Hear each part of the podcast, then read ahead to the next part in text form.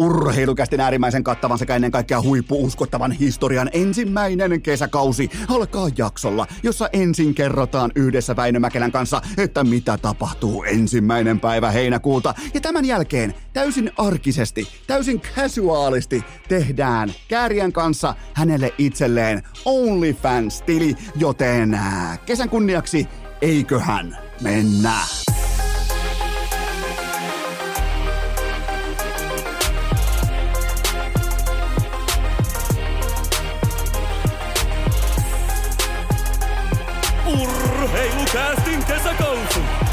Salvoksen pihastudiossa Eno Esko, tuottaja Kope ja konttaava pikkukaavetti. Tervetuloa te kaikki, mitä rakkahimmat kummikuuntelijat ja jälleen kerran urheilukästin tarakalle on torstai 15. päivä kesäkuuta ja... Wow! Kesä on täällä. Se on virallista urheilukästä ensimmäisenä mediana koko Suomessa uutisoi. Kesä on täällä ja eka kertaa ikinä myös urheilukästin kesäkausi on tosi asia. Ja mä en tiedä yhtään, mistä tullaan puhumaan. Mua ei kiinnosta paskaakaan se, että mikä tulee olemaan sisällöllinen loppuratkaisu, koska tää on nyt teidän käsissä. Jos joku kuuntelee, ok, tehdään. Jos kukaan ei kuuntele, niin tää lähtee välittömästi helvettiin. Joten koko tuoteperhe on koska tahansa siivottavissa helvettiin. Se me jo tiedetään, rakas kummikuuntelija Meillä on voimakas yhteys, meillä on se syksyisin, meillä on talvisin, meillä on keväisin, mutta kesää ei ole ikinä tarkastettu ihan luita myöten, joten se tehdään tässä nyt ja kuuntelija päättää. Kaikki valta on teidän käsissä. Mä en aio, mä en voi, mä en voi yhtäkkiä ostaa kuuntelijoita, mä en voi yhtäkkiä ostaa mainontaa. Tää on tässä tää tuote, ota tai jätä, kuten tähänkin saakka ollaan yhtenä kollektiivina tehty, joten tervetuloa mukaan urheilukästin piskuisen historian ja täysin nimenomaan uskottavan historian ensimmäisen ensimmäiseen kesäkauteen. Eli nyt on Salvos Hirsistudio. Nimenomaan tämä on se hetki, kun astuu esiin tavallaan se feature, että on mukana vaikkapa ilmalämpöpumppu, ilmastointijärjestelmä, ilmaraikastin, kaikki. Tuokaa hellettä, tuokaa vaikka Miamin helteet, tuokaa vaikka Vegasin helteet. Ei tunnu missään nimittäin tuossa seinässä. Siinä on koko se järjestelmä, mikä tuo mulle sen verran happea aivoihin, jotta Eno Eskon tällainen niin kuin, äh, sanotaanko, pateettinen paatos ei kuulosta ihan totaaliselta hevon paskalta koko kesän mitäsöitä. Mulla on tavoitteena tehdä teille suurin piirtein yhden jakson verran per viikossa. Ja nimenomaan otetaan kiinni aina ajankohtaisiin aiheisiin.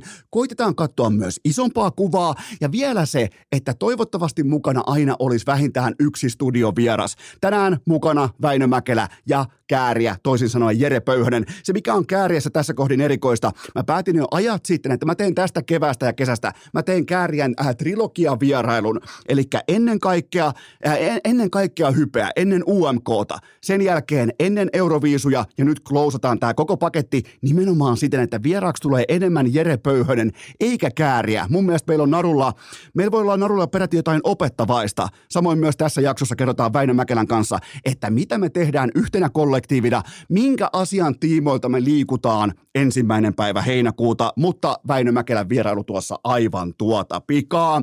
Mulla on teille myös hyviä uutisia. Ja se on se, että meidän kollektiivisen, meidän yhteisen, lähinnä teidän tuottamaan, oikeastaan voisi puhua melkein, Pelkästään teidän tuottamasta pääomasta, viidestä tuhannesta eurosta, sen kohtalo on nyt päätetty. Eno Esko, koko tämän valintakomitean yksin diktaattorina, yksin hallituksen puheenjohtajana. Mä otin tämän asian kanssa valjaat jo tovi sitten. Mä totesin, että tämä kyseinen summa, tässä kohdin sillä ei vaikkapa tuota tai sponsata jotain yksittäistä urheilijaa, vaan se sijoitetaan ruohonjuuritason toimintaan. Ja mä oon tehnyt omakohtaisesti päätöksen, jotta teidän ei tarvitse. Huomaatteko, mä päätän teidän rahojen kohtalosta. Eli tämä raha on tullut siitä, käydään nopeasti läpi, että mistä puhutaan, kun puhutaan tästä urheilukästin 5000 äh, euron potista. Eli tämä raha on teidän grindaama nimenomaan erilaisista palkintoäänestyksistä, urheilukästin vuoden podcast-palkinnoista, muusta hevonpaskasta. Joten siitä on tullut 2500 euroa, muun muassa vaikka vaikka Sanomalta, ja mä päätin jo hyvissä jo, että mä tuplaan tämän kyseisen summan omistani, jotta saatiin yhteensä,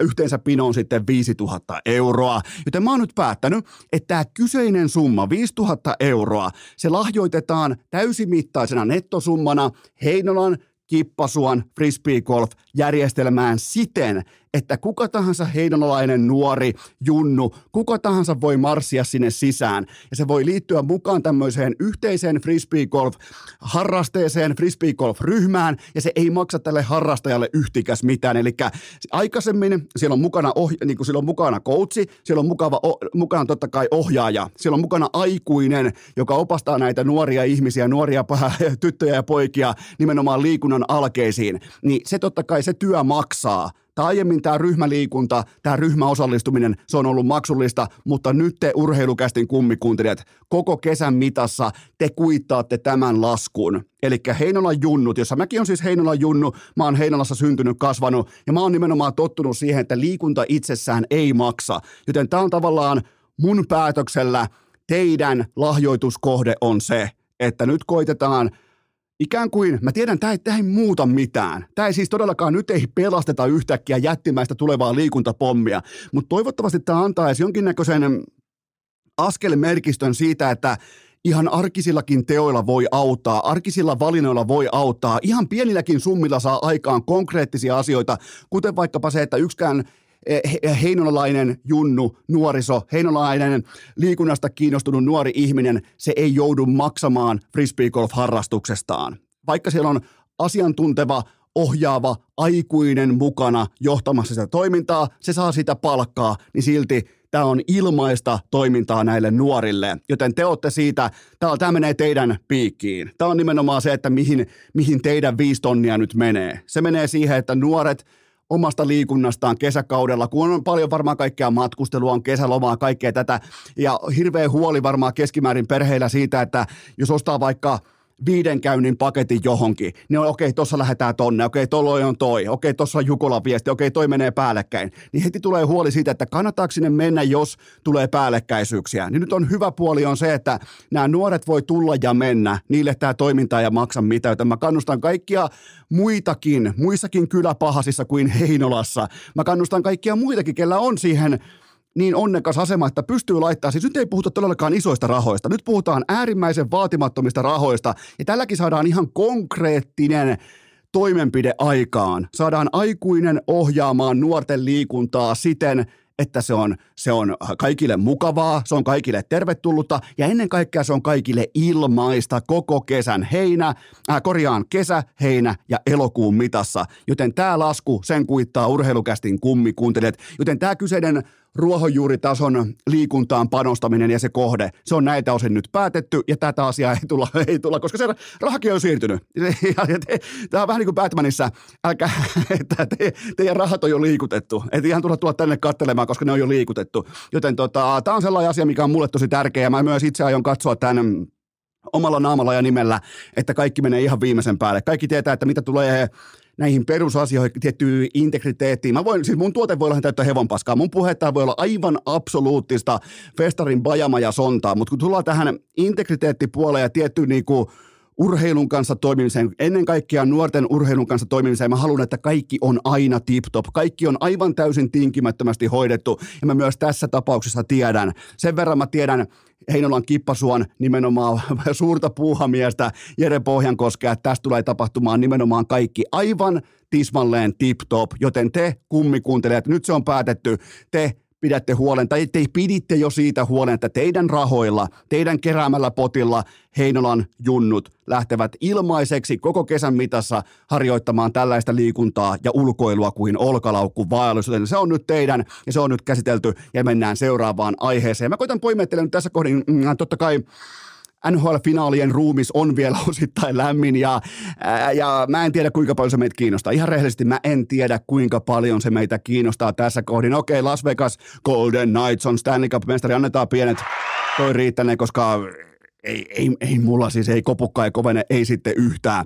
Mutta mun mielestä tässä kohdin kuitenkin urheilukästä on siinä mielessä ehkä kenties erikoisempi, voisiko sanoa mediatuote tai sisältötuote, koska keskimäärin vaikkapa jääkiekkomedia, se, se aina hakee vertauskuvansa nimenomaan jääkiekosta, mutta urheilukästillä on sen verran laajempi katsantokanta ja sen verran sisääntyönnettyjä kilometrejä nimenomaan laajassa urheilun mittakaavassa, että mun mielestä on todella tärkeää tässä kohdin löytää yhteisiä nimittäjiä koko urheilumaailman mittakaavassa ja pohditaanpa nimenomaan tämän kevään, tämän alakuloisen kevään mestareita. Ensin Chiefs voitti Super Bowlin, sen jälkeen Norja voitti ihan kaikki hiihtokisat, tämän jälkeen City voitti valioliikan sekä mestarien liikan, totta kai ohessa myös Bayern voitti kuin ihmeen kaupalla Bundesliigan, kun taas NBAssa juhli ensin Denver ja heti perään NHLssä Las Vegas. Joten mikä yhdistää näitä tekijöitä? Mikä yhdistää nimenomaan näitä kyseisiä urheiluorganisaatioita? Se vastaus on tietenkin se, että näitä organisaatioita linjaa tietty äärimmäisen korkean standardin arkipäiväinen työnteko, laatustandardi – ja tämä on äärimmäisen epäseksikästä, mutta näillä joukkueilla tai urheilijoilla, niillä se kristallikruunun ja kellarin erotus, se on äärimmäisen pieni. Upea aurinkopäivä ja kammottava ranta, räntäsadepäivä, ne on tosi lähellä toisiaan. Ja se tekee nimenomaan tästä kevästä erikoisen, koska ää, nyt ei ollut tähdenlentoja, nyt ei ollut tuhkimotarinoita, nyt ei ollut joutsenenlentoja, nyt ei ollut 5000 kertoimisia lestereitä voittamassa valioliikoja. Nyt oli laatustandardi, oli jyskyttäminen, oli myskääminen. Nimenomaan se, että meidän nyrkki on isompi kuin teillä. Meillä on käytetty tähän isommin, ää, merkittävämmin resursseja kuin te. Meillä on tämä ja tämä kategoria parempi kuin teillä. Meillä on tämä ja tämä koke- äh, kyseinen leveys on kattavampi kuin teillä. Että kukaan teistä ei voi meille mitään. Joten siitä on kyse. Ja, ja, ja siis valitettavasti tämä johtaa myös siihen, että ei kukaan muista enää muutaman vuoden päästä, että kuka voitti Stanley Cupin kesällä 2023. Okei, ehkä joku Joni Jouhkimainen voittaa, koska se oli ratkaisufinaalissa paikan päällä, mutta en mä ainakaan koe, että tämä olisi jotenkin suuri tai merkittävä tai jotenkin hekumallinen mestaruus. Vegas oli nimittäin, se oli niin murskaavan ja kuivakan ylivoimainen, ettei tästä, se oli masentavan kokonaisvaltainen. Tämä tappoi kaikki narratiivit, tämä tappoi kaiken jännityksen ja ennen kaikkea se jännityksen tappoi se, että Florida Panthersin kaikkien aikojen satumaisin onnen keksi kulho päättyi hitusen verran ratkaisevalla hetkellä, joten tota, ää, ja mietitään vielä näin päin.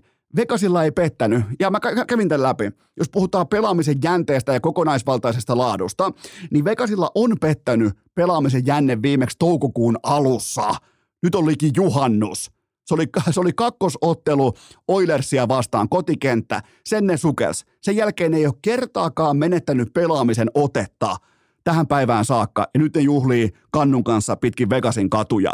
Joten on muuten mielenkiintoinen paikka voittaa mestaruus, koska normaalisti Kannun kanssa lähdetään Vegasiin, tai pelaajat lähtee Vegasin kautta, jos on vaikka vieraissa voitetaan mestaruus, niin sen jälkeen lennetään Kannun kanssa Vegasin kautta kotiin, kuten vaikka Cleveland Cavaliers teki 2016 tai vastaavaa. Joten nyt ei tarvitse lentää mihinkään, nyt voi juhlia siinä bilekaupungissa omaa mestaruuttaan, mikä lienee kyllä täytyy myöntää, että se lienee varmaan aika eksklusiivinen, aika harvinaislaatuinen kokemus. Toki tällainen biletys ei välttämättä eroa mitenkään Vegasin kesäisestä arjesta, mutta joka tapauksessa on toi nyt aikamoista rallia. Mutta siis pelaamisen jänne. Viimeksi mennyt poikki toukokuun alussa ja sen jälkeen kertaakaan. Eli ei saatu popcornia, ei saatu lennokkaita tarinoita, saatiin äärimmäisen leveää laatua, saatiin, saatiin sellainen jyskyttävä kone, joka ei pysähdy. Tänä keväänä ei maalattu tauluja, vaan seiniä. Niin tässä kävi. Ja kenties tälle keväälle oli tässä kohdin myös tilaus, koska tätähän se kuitenkin kaikessa liiketoiminnassa, urheilussa näin poispäin. Tätähän se arkirealismi on. Ne tarinat on totta kai, ne kristallikruunut siellä katossa, ne on upeita, ne Ferrarit pihassa, ne on upeita, mutta kun ne ei ole todellisuutta. Tämä tässä, mitä me nähtiin urheilussa, tämä on laatua, tämä on todellisuutta. Me ei välttämättä tykätä siitä, mutta tätä se kuitenkin on. Tähän kohtaa ihan pian tauko ja sen jälkeen me kerrotaan Väinö Mäkelän kanssa jotakin hykerryttävän jännittävää. Mitä tapahtuu ensimmäinen heinäkuuta? Urheilukääst! Mielenkiintoinen koikun viikset ja pata. Se hetki koittaa vihdoinkin, nimittäin ihan muutaman sekunnin kuluttua me saadaan tietää yhtenä kollektiivina, että mitä helvettiä tapahtuu lauantaina ensimmäinen heinäkuuta. Mutta sitä ennen mulla on teille huippunopeaa maksettua mainosverbaliikkaa ja sen tarjoaa Oshi ihan kaikkiin tilanteisiin, ihan kaikkiin keleihin. Tänä kesänä totta kai Oshi on tölkkiä, on isoa sinistä, on tuhtia sinistä, on oranssia totuutta pullossa, joten älä missä, älä tee tee virheitä juomahyllyllä. Sä et ole tehnyt sitä moneen vuoteen. Älä aloita nyt virheiden tekemistä. Muista tämän kesän ihan ehdoton juomien MVP. Siinä juomahyllyllä ympäri Suomen se on totta kai Oshi. Ja on muuten sitten ihan tutkittu fakta, että Suomesta ei löydy tilaisuutta tai tilannetta, johon Oshi ei sopisi. Joten valitkaa tekin aina Oshiin mukaan. On sitten olkalaukkuvaellusta, on sitten kuntoilua, on vaikka veneretki tai kalaretki. Ottakaa mukaan Oshiita. Tämän kesän ehdoton MVP. Se on kuulkaa Oshi. Missä muodossa, värityksessä tai pakkauksessa tahansa, se on Oshi. Ja nyt Väinö Mäkelän vierailun pariin. Ja sen tarjoaa meille nimenomaan Oshi. Hyttysten ininää. Kläborotan vikinää puhjennut kottikärryn rengas ja kuulokkeessa urheilukää. On aika toivottaa tervetulleeksi urheilukästin seuraavaa vieras, joka tunnistetaan ennen kaikkea siitä, että hänellä on koko urheilu Suomen absoluuttisesti seksikkäin mulletti. Väinö Mäkelä, tervetuloa urheilukästiin. Kiitos, kiitos paljon. Mukava olla taas täällä. Otatko kehut vastaan nimenomaan siitä näkövinkkelistä, että A, onko sulla vielä mullet pykälässä ja B, onko sun mullet silloin kun se on parhaimmillaan, niin onko se kauniimpi kuin Valtteri Bottaksella? No siis ehdottomasti otetaan kaikki nämä kehut vastaan ja siis siihen, totta kai pitää sanoa, että kun mä oon tuolla Jenkeissä ollut ja tälleen, niin kyllä mä, mä Valtteria hehkuttanut että suomalaisuus kaada tälleen. Valtteri Bottaksella on ollut mulle ekaa, mutta siis tietenkin tässä on tarkoituksena vaan tulla taka, taka tota noin, niin tot, takata ohitse ja mennä tässä tota, keskustelussa ihan niin kuin kirkkaampaa kärkeä. Kyllä, kyllä tässä tavoitteet on korkea. Eli nyt mä tarvitaan kuitenkin selkeitä lausuntoja tähän, eli laitetaan heti kova, kova, niin kuin tavallaan kova kovaa vastaan. Onko sun mullet parhaimmillaan, onko se hienompi kuin Bottaksella? Ehdottomasti kyllä. No mä oon samaa mieltä, nimittäin sulla se jotenkin niin kuin aaltoilee paremmin kuin taas Bottas totta kai vähän vanhempana Jermuna, niin se alkaa vähän niin kuin jäämään jo paikoille, niin sulla on tällainen niin kuin nuoren, nuoren varsan etu. Kyllä, kyllä. Nuoren varsan mulletti. Miten tota Turussa, Turku on erittäin tällaisen niin kuin säntillisen hiustyylin satama, niin miten siellä on suhtauduttu vaikkapa kotona ää, tota, mullettiin? No kyllä koto, kotopuolessa niin kuin sanotaan, että ei ole annettu punaista valoa, ei ole annettu ehkä silleen niin kuin täysin vihreitäkään, että mennään keltaisella valolla. Okay. Se, on, se, on ollut ehkä niin kuin, se on ollut, se on ollut kotipuolella tämmöinen niin kuin kommentti tähän asiaan, mutta sanotaan näin, että jos, jos olisi tota, no, niin ollut kombo mulletti ja tota, no, niin tämmöiset pedariviikset, niin sit siinä, siinä kohtaa olisi menty ylitse. Mutta on hyvä, että se on, vih- tai niin kuin, tavallaan kuin keltainen valo, koska se on sellainen se on sellainen staattinen, se on sellainen pysähtynyt tilanne, niin tavallaan se tilanne voi lähteä kehittymään siitä mihin suuntaan tahansa. Kyllä, kyllä, nimenomaan. Ja jos sulla siellä kotona alkaa tota, äh, parempaa puoliskoa alkaa ahdistaa tämä uskomattoman kaunis mulletti, niin, niin tota, se, se, sehän ottaa sellaisen yhden seitsemän metrin loikan poispäin ja tavallaan niin kuin saa sillä itselleen hengitystilaa, joten tota, se on, siinä mielessä on helppo, helppoa, kun seurustelee pituushyppäjän kanssa, niin se pystyy ottaa pitkiä askelia. Kyllä, kyllä pystyy ottaa pitkiä askelia tota, no niin karkuun, ja kyllä mä veikkaan, jos lähtee pinkomaan mua karkuun, niin kyllä se aika pitkä pääsen kanssa kiinni enää kumpi, tota, mä, mä tiedän, että ei ole mikään, mik, nyt ei ole missään juhannusspesiaalissa tai nyt ei ole mikään parisuhdepodcasti, mutta kumpi teistä on, ää, kumpi on ää, parempi omissa lajeissaan, sinä pituushypyssä vai hän ää, sitten tota, frisbee-golfissa? Toi, nyt on muuten paha, koska me ollaan tekemässä YouTube-video itse asiassa aikakaan siitä, kun mä hyppään pituutta, että se tulee tässä niin varmaan, mennään kuvassa tähän pari viikon sisällä, niin mä en nyt osaa sanoa, mä veikkaan, että kyllä Kyllä, kyllä mä haluan, kyllä mä haluan tota oman tallin betsaa. Kyllä mä, kyllä mä lupaan, että mä tulen olemaan parempi, parempi pituushypes kuin Taika No itse asiassa mä oon, nähnyt, mä oon nähnyt sun askelusta, kun sä valmistaudut heittoja tavallaan, niin kun otat niitä äh, kuuluisia vänen ristiaskelmia ennen sun drivea, niin kyllä mä siinä niin kuin päkiä työssä mä näen pituushyppäjän tämmöisen niin kuin auran. Niin, niin mä kanssa otan sut tässä, vaikka mä en yhtään haluaisi aliarvioida Taikan äh, potentiaalista talenttia, mutta kyllä mä jotenkin näen sussa semmoisen, sanotaanko pituushyppäjän raakileen Joo, kyllä se, kyllä se nimenomaan raakileeksi jää, mutta tota, no, niin kyllä, kyllä, katsotaan. Pari, pari viikon päästä selviää, että onko niinku, musta niinku yhtä, yhtään mihinkään, vai onko se sillä että on ihan DTD siinä kohtaa.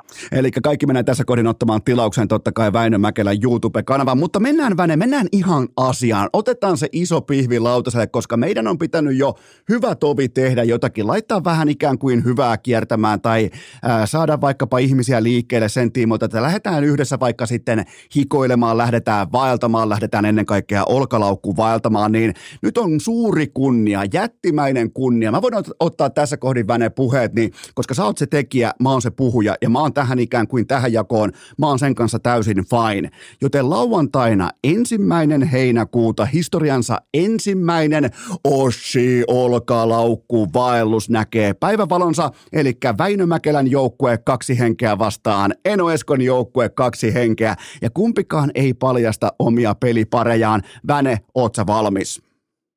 Kyllä, tähän ollaan valmis. Tämä on, tämä on tota noin, niin vuoden päätapahtuma, vuoden kohokohta, vuoden se hetki, mitä me kaikki ollaan odotettu, vaikka kukaan ei tiedä, että on ollut tapahtumaa, mutta saman tien kun ne tota, no, ihmiset kuulee tämän, se menee kalenteriin, se menee siihen, että tämä tulee olemaan vuoden tärkein tapahtuma. Eli mä heitän tähän vähän speksejä pöytään, että päästään kaikki samalle sivulle. Eli nyt jokainen, joka olet kiinnostunut vaikkapa lähtemään kuntoilemaan, liikkumaan muija Vänen kanssa, niin se on Heinolassa Kippasuolla, koko maailman upeimmalla frisbeegolf-radalla. Se on ensimmäinen heinäkuuta heti aamusta ja 50 joukkuetta mahtuu. Se maksaa 50 euroa nimenomaan per joukkueen maksu ja ne kuudipäkit, mitä tulee pelaajille, kukin niistä on about yli 50 euron arvoinen, joten ää, tällä nimenomaan tällä lipun myynnillä koitetaan kattaa jotenkin tämän tapahtuman kulut, vaikkakin sitten oshi, tietsä, iso sininen. Se ottaa myös sen ison laskun mukaansa, mutta tästä tulee upea tapahtuma, joten kun tämä lipunmyynti alkaa, se muuten alkaa nyt torstaina, nimenomaan tänä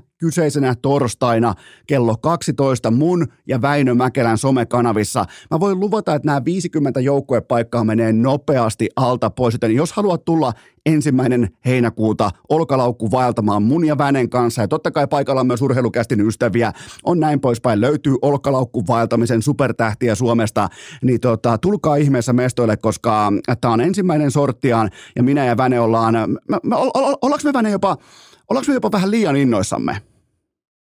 Todennäköisesti. Mutta kun alkaa miettiä tota, no, niin näitä asetelmia tähän, niin onhan siis, tässä on niin oikeasti aika hieno tapahtuma tulossa ja tavallaan ylipäätään aletaan tekemään semmoista ehkä välttämättä, mitä vielä frisbeegolfissa ei ole ikinä nähtykään. Ja nimenomaan se, se kantti edellä, siis mehän käytännössä kirjoitetaan koko lajia uusiksi tässä kohdin, koska nyt Ossi Olkalaukku-vaelluksessa, niin mä en tiedä sun peliparia ja sä et tiedä mun peliparia, niin olisiko tässä jopa frisbeegolfin tulevaisuus, ettei kaikkia kisaajia itse asiassa, itse asiassa olekaan etukäteen tiedossa, niin se tulee myös vastustajille yllätyksenä.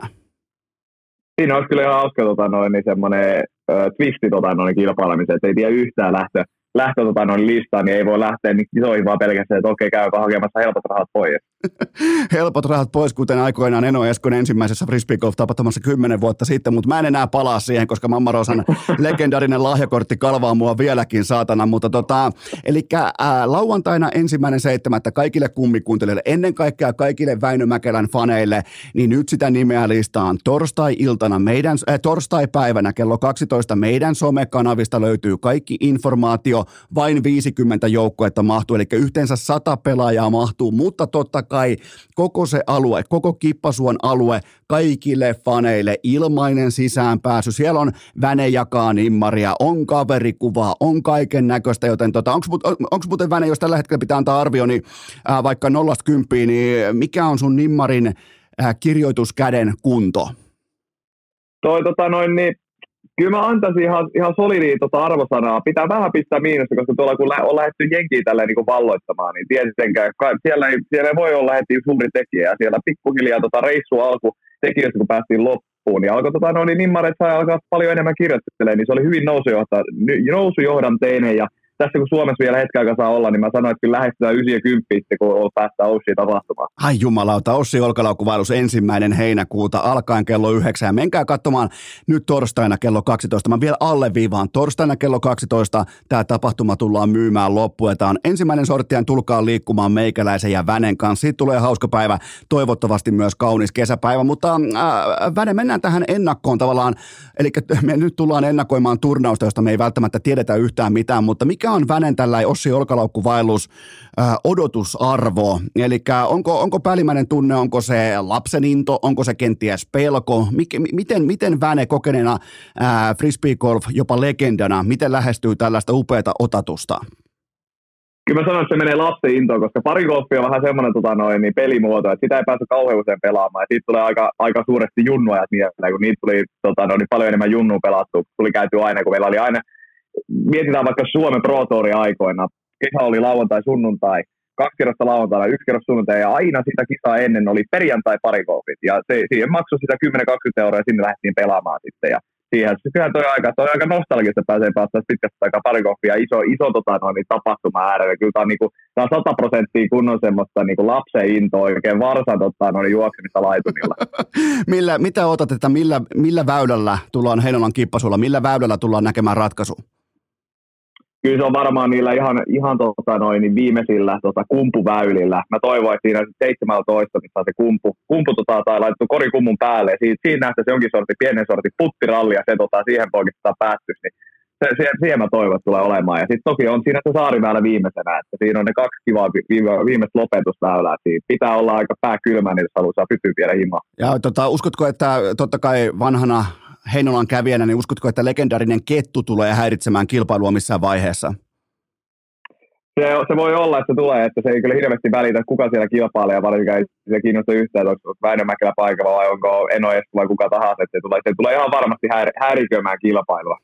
Mitä tota, eli nyt me puhutaan totta kai tästä alueesta, missä me kuvattiin meidän jo totta kai klassikkomuotoinen video, missä mä opettelin frisbee-golfia sun johdolla, niin, niin mähän olin ihan liekissä nimenomaan näillä kumpuun väylyllä, niin onko mulla jopa, nyt meidän kesken, mä vastaan sä, niin onko mulla jopa lähtökohtaisesti pien etu tähän turnaukseen?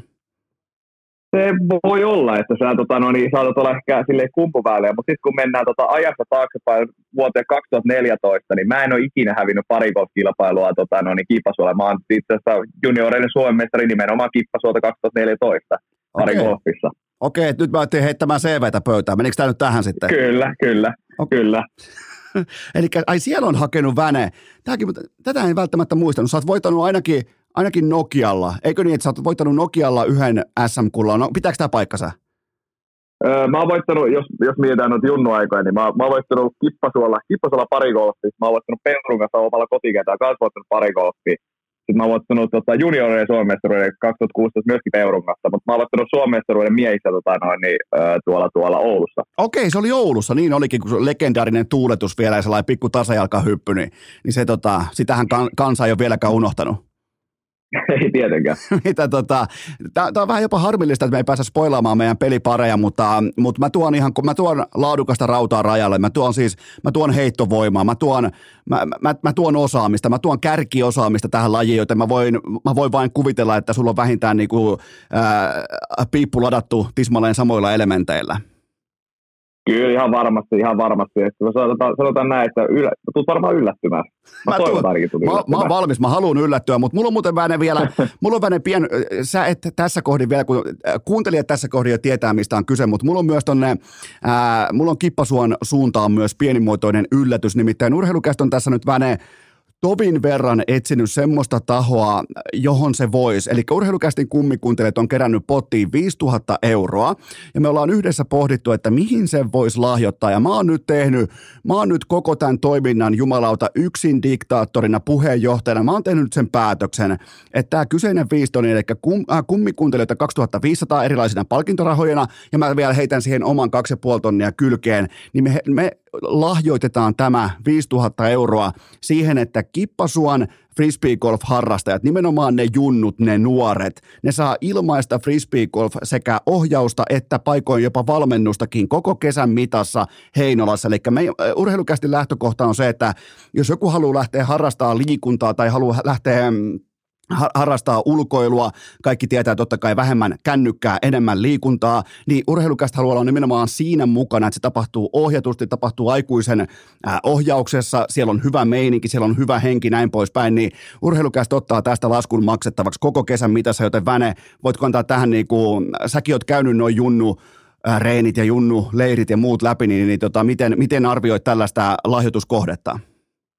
Tämä, tämä on erittäin, erittäin tota hieno lahjoituskohde ja muutenkin tavallaan junnutoimintaa sijoittaminen on aina, se on aina tota, noin siellä, missä omaa sydäntä, koska kuitenkin itse on niitä junnuleirejä kolunnut ja on, on päässyt sitten heti niin kuin, tota, junnu aikoina ihan tosiaan, niin kuin, tosi kovia ammattilaisia kuin tavalla ope, tota, noin, niin opetukselle ja kurssille ja muutenkin tavalla. Niistä on aina hyvät fiilikset ja hyvät muistot. Se on ihan varmasti ollut joku motivaatio siihenkin, että on halunnut sitten alkaa treenaa enemmän ja ylipäätään niin kuin nauttimaan siitä lajista, niin kyllä toi on, niin kuin, tai on niin kuin todella kymppi, kymppi plus tota arvoinen suoritus, että kyllä toi on, toi, toi on hemmetin hieno homma. Ja, ja urheilukästin tavoitteena tässä ei ole tietenkään löytää seuraavaa Väinö Mäkelää tai Niklas, Niklas Anttila, vaan nimenomaan se, että nuoriso olisi vähemmän kännykällä ja enemmän vaikkapa ulkona, enemmän vaikkapa liikunnan parissa, enemmän vaikkapa metsässä, tuoksuttelemassa metsän tuoksua, olemassa luonnon kanssa hetken verran edes yhtä, joten tässä on hyvin niin kuin, nyt on väne, rima on erittäin alhaalla ja mä sen takia itse omakohtaisesti koin, että Tämä on se ruohonjuuritaso, mihin mä haluan investoida ja mihin urheilukästin kummikuuntelijat haluaa investoida, niin tota, kiva kuulla sultakin tavallaan niin kuin yhteenveto siitä, että mihin tämä voi johtaa.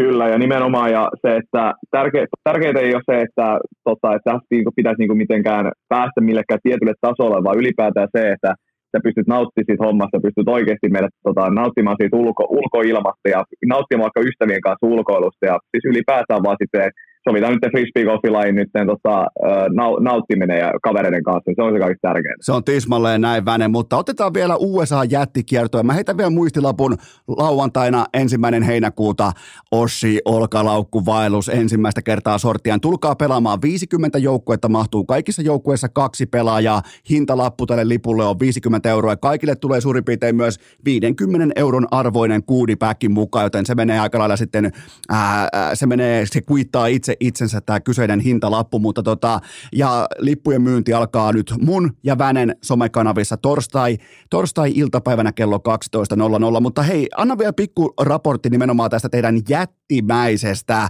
USA-kiertueesta. Mä katoin sitä, siis se ei loppunut ikinä. Te olitte koko ajan eri kaupungissa, te olitte joko autossa, uudessa kaupungissa tai radalla, siis frisbee golf radalla, ei sillä yöradalla. Joten tota, kuka oli, kuka oli Suomi-seurueen MVP? Tota, tota, toi, toi, aika, toi aika haastava, kun mä itse asiassa vähän katsoin statseja ihan niin kuin tota mielenkiintoista, miten me pärjättiin siellä, että mulla taisi olla eniten top 10 sijoituksia, ja tota noin, niin Niklas, Niklas otti yhden podiumin, öö, Niklas saisi olla kolme, kolme top 10, Joonallakin oli sitten pari top 10 sijoitusta, ja sitten jos katsotaan DGPT-pisteitä, niin mä taidan olla meistä suomalaisista tällä hetkellä siellä kärjessä, mä olla 15, olisiko Niklas 16 tai 17 ja Joona siellä 30 tota noin, niin hujakoilla. Että, siis aika, aika tasaisesti kyllä mentiin toi alkukausi. Siis voi sanoa sillä että kyllä niin kuin parannettavaa jäi meillä kaikilla, mutta silleen niin kuin aika, aika sanotaan, että kiva startti kyllä kauteen. Että ei ollut mitenkään, ei ollut semmoista niin kuin todella niin kuin huonoa tekemistä oikein kenellekään niin kuin missään kohtaa sillä että se oli, totta kai tulee hutikisoja sinne tänne välillä, kun on, pelataan mullakin oli 15 viikkoa 13 kilpailua, niin kyllä siis sanotaan näin, että kyllä yksi, yksi tai kaksi tai kolme hutikisaa voi tulla helposti, niin tota, on hyvä startti kauteen kyllä. No entäs kuka oli tällainen niin kuin tosielämän MVP siellä teistä suomalaisista? Totta kai radalla, radalla suoritukset voi olla mitä tahansa ja siellä voi tulla kultaa tai hopeta tai pronssia tai pisteitä, ihan se ja sama, mutta kuka oli sellainen, kenen, äh, kenen auran myötä edettiin tuolla, äh, tuolla jättimäisellä kiertueella? Kyllä se on, kyllä se on annettava melkein meidän, tota, meidän seuru, seurueen papalle, Joon, Joona Heinäselle, tota, noin, niin elämäkokemus, kyllä se puhuu siellä, tota, noin, ja se oli meissä kaikkein niitä autoratista, että kyllä se on meidän tota, noin, niin, real life MVP kyllä tuon reissulla. Paljon teille muuten tuli ajokilo, a, ajokilometrejä yhteensä? Tota, mähän, mähän lähdin tota, noin, poikin aikaisemmin, tai tota, noin, jenkkeihin silloin, että mä, mä lähdin jo silloin helmikuun puolesta, eli muut tuli perässä sitten noin about kuukauden sitten jälkeen, mutta mä laskiskelin noin, että mulle tuli semmoinen karkeasti 23 000-25 000 kilometriä noin kolmeen puoleen kuukauteen. Sitten voi jokainen laskea vaikka, lähteä vaikka Helsingistä kohti, sanotaan vaikka Utsjokea, ehkä jopa Norjan rajaa sinne äh, jonnekin Karikasniemelle tai sinne ihan ylös asti, niin, niin tota, tai jopa heitetään nyt vaikka Kilpisjärvi, niin siinä on muistaakseni aika lailla tonni, eli se semmoisen niin kuin edestakaisin tuommoinen äh, ujot 13-12 kertaa, sille että käy ottaa läpsyt siellä ylhäällä vaikkapa äh, Kilpisjärvellä Valtteri Bottaksen kanssa, koska sillä on yh, melkein yhtä hieno mulletti kuin sulla, ja sen jälkeen välittömästi ajaa takaisin Helsinkiin ja tekee sitä 12 kertaa putkeen, jotta niitä sivuja tulee yhteensä suurin piirtein 24 kappaletta. Joten tota, kyllä mä sanon Väinö, että kyllä ky, ky, nyt tota, ky, jonkun pitää ottaa sykkeet alas. Joo, siis toi oli, se oli ihan niinku posketon oikeasti toi niinku, ja ylipäätään toi tourielämä, mitä me siellä eletään just, että saattaa olla, että on kisa toisessa paikkaa, sitten heti maanantaina kilpailun jälkeen niin me ajetaan se 12 tuntia seuraavaa paikkaa, ja pahimmassa tapauksessa kisa alkaa torstaina, meillä on tiistai ja keskiviikko aikaa vaan reenata, ja heti alkaa seuraava nelipäiväinen kilpailu. Se oli, se oli aika, se oli aika rappi kyllä, mutta tota, ei siinä mitään, se oli ihan mukavaa silti. Nopeasti kun mä lasken, niin toi on semmoinen pelkästään kilometrikorvauksena toi on melkein 10 tonnin reissu. Kävikö, kävikö missään vaiheessa mm. tämmöinen mielessä? Ei, ei, kato, katsella nyt sitten tota jäi käteen. Kyllä mä vielä, kyllä mä vielä noita kilpailu, kilpailu tota tienestä mietin, mietin enemmän kuin tota, noin kiltakorvauksia. Miltä, miltä se tuntuu kaahalla siellä jollain Nissanilla, kun samaan aikaan Paul McBetti vetää yksityiskoneen lauhi? No, tiedätkö, näin se vaan menee, että jostain kautta se pitää lähteä rakentamaan polkua sinne, että voisi sitten yksityiskoneella joku päivä siellä lentää, mutta kyllä se on vähän tuommoinen, tiedätkö, annetaan noin yläluokan ihmiset tehdä mitä haluaa ja me ollaan täällä tota, työväen, työväen luokassa, niin me, me tehdään niin kuin hyvä, hyväksi nähdä ja miten päästä halavalla. Miten tota, meinasko kertaakaan pää sulaa? Totta kai jätkäporukassa useita kuukausia ulkomailla, niin voisin kuvitella, että et jatkuvasti ei naureskeltu. Ja jos on väärässä, niin otan sen totta kai iloisena, positiivisena asiana vastaan, mutta on mäkin retkellä ollut ja kyllä se aina välillä meinaa kuppi mennä nurin. Joo, kyllähän meillä oli aina hetkemme, tota, noin, niin joka, jokaisella niin meidän oikeasti niin kupoli vetää jumia, että sillä, että koska se on sitä jatkuvaa niin kuin äijien tota, no niin, rakastamista ns. Tota, vittuluu jatkuvasti toisille. Ihan sama mitä sä teet, teekö sä hyvin tai huonosti, se on, se on jatkuvaa vittuluu toisille. Mm-hmm. Niin, tota, no, niin kyllä, se, sanotaan, kyllä se jostain kohtaa meinaa niin kuin, kupoli oikein kunnolla kaatu ja kyllä siinä niin kuin, pari kertaa mennä vähän nyrkki nostaa nyt oikeasti lättyskiin, että anna, anna mun elää oikeasti. Että, mutta siis sanotaan näin, mä, mä yllätyin kyllä, että kui, kui hyvä oikeasti toi reissu oli, että ei, kukaan ei oikeasti niin kuin, suuttunut sille niin kuin, ihan totaalisesti toiselle, että ei olisi pystynyt toimia sen kanssa. Että oli, oli kyllä niin kuin tosi, tosi hyvä reissu ja kyllä, kyllä sanotaan näin, että meillä oli omat hetkemme kaikille. Okei, tällä kysymys. Tämä on mielenkiintoinen kysymys. Kaikki toi teidän seurueen, kaikki Suomen frisbeegolfin eturivin tähdet suljetaan UFC-häkkiin. Kuka tulee sieltä viimeisenä pois? Jaa, kyllä, kyllä, tota noin, niin, kyllä pitää antaa tota noin, niin meidän, öö, kyllä mä antaisin betsit meidän niin kuin, reissun suurimmille, suurimmille tota, korstoille. Kyllä Joona ja, Joona ja Tuomas olisi ihan viimeisenä siellä tota, noin, niin kehässä sitten, mutta sitten niiden välinen taistelu, ne on kuitenkin hyvin ystäviä, ne on monta kertaa paininut sitten tota, noin erilaisissa tilanteissa, niin tota, tota, kyllä se on vaikea sanoa. Kyllä annetaan, annetaan, tota noin, niin, annetaan Joonalle. Se on, se, se on elämän kokemus. Elämän kokemus. Mun rahat liikkuu Niklas Anttilan suuntaan. Mieti lyhyt, sellainen niin kuin perspainoinen, sellainen todella niin kuin voimakas pantera rakenteinen alakropastaan, niin aina sellainen low man wins tyyppinen tilanne näissä, niin mä otan Niklas Anttilan kiinni.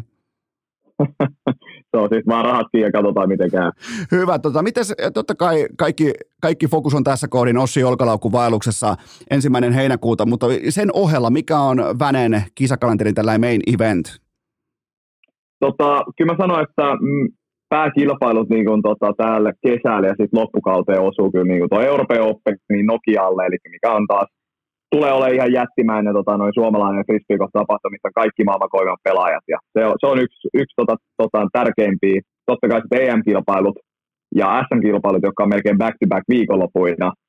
Sittenhän meiltä löytyy MM-kisat, USDGC ja sitä DGPT-finaali, mikä kerätään niitä pisteet päästä pelaamaan sinne DGPT-finaaliin, top 30 pääsee pisteet tosiaan sinne pelaamaan. Niin siinä on tuommoista niin monta tuossa oli, kuusi, kova, kuusi vai seitsemän kisaa, kun tuossa oli, mitä mä mainitsin, niin tota, niin noin niin kuin kaikista ne tärkeimmät kisat, että toivottavasti jossain tai useimmat niistä pääsee onnistuu.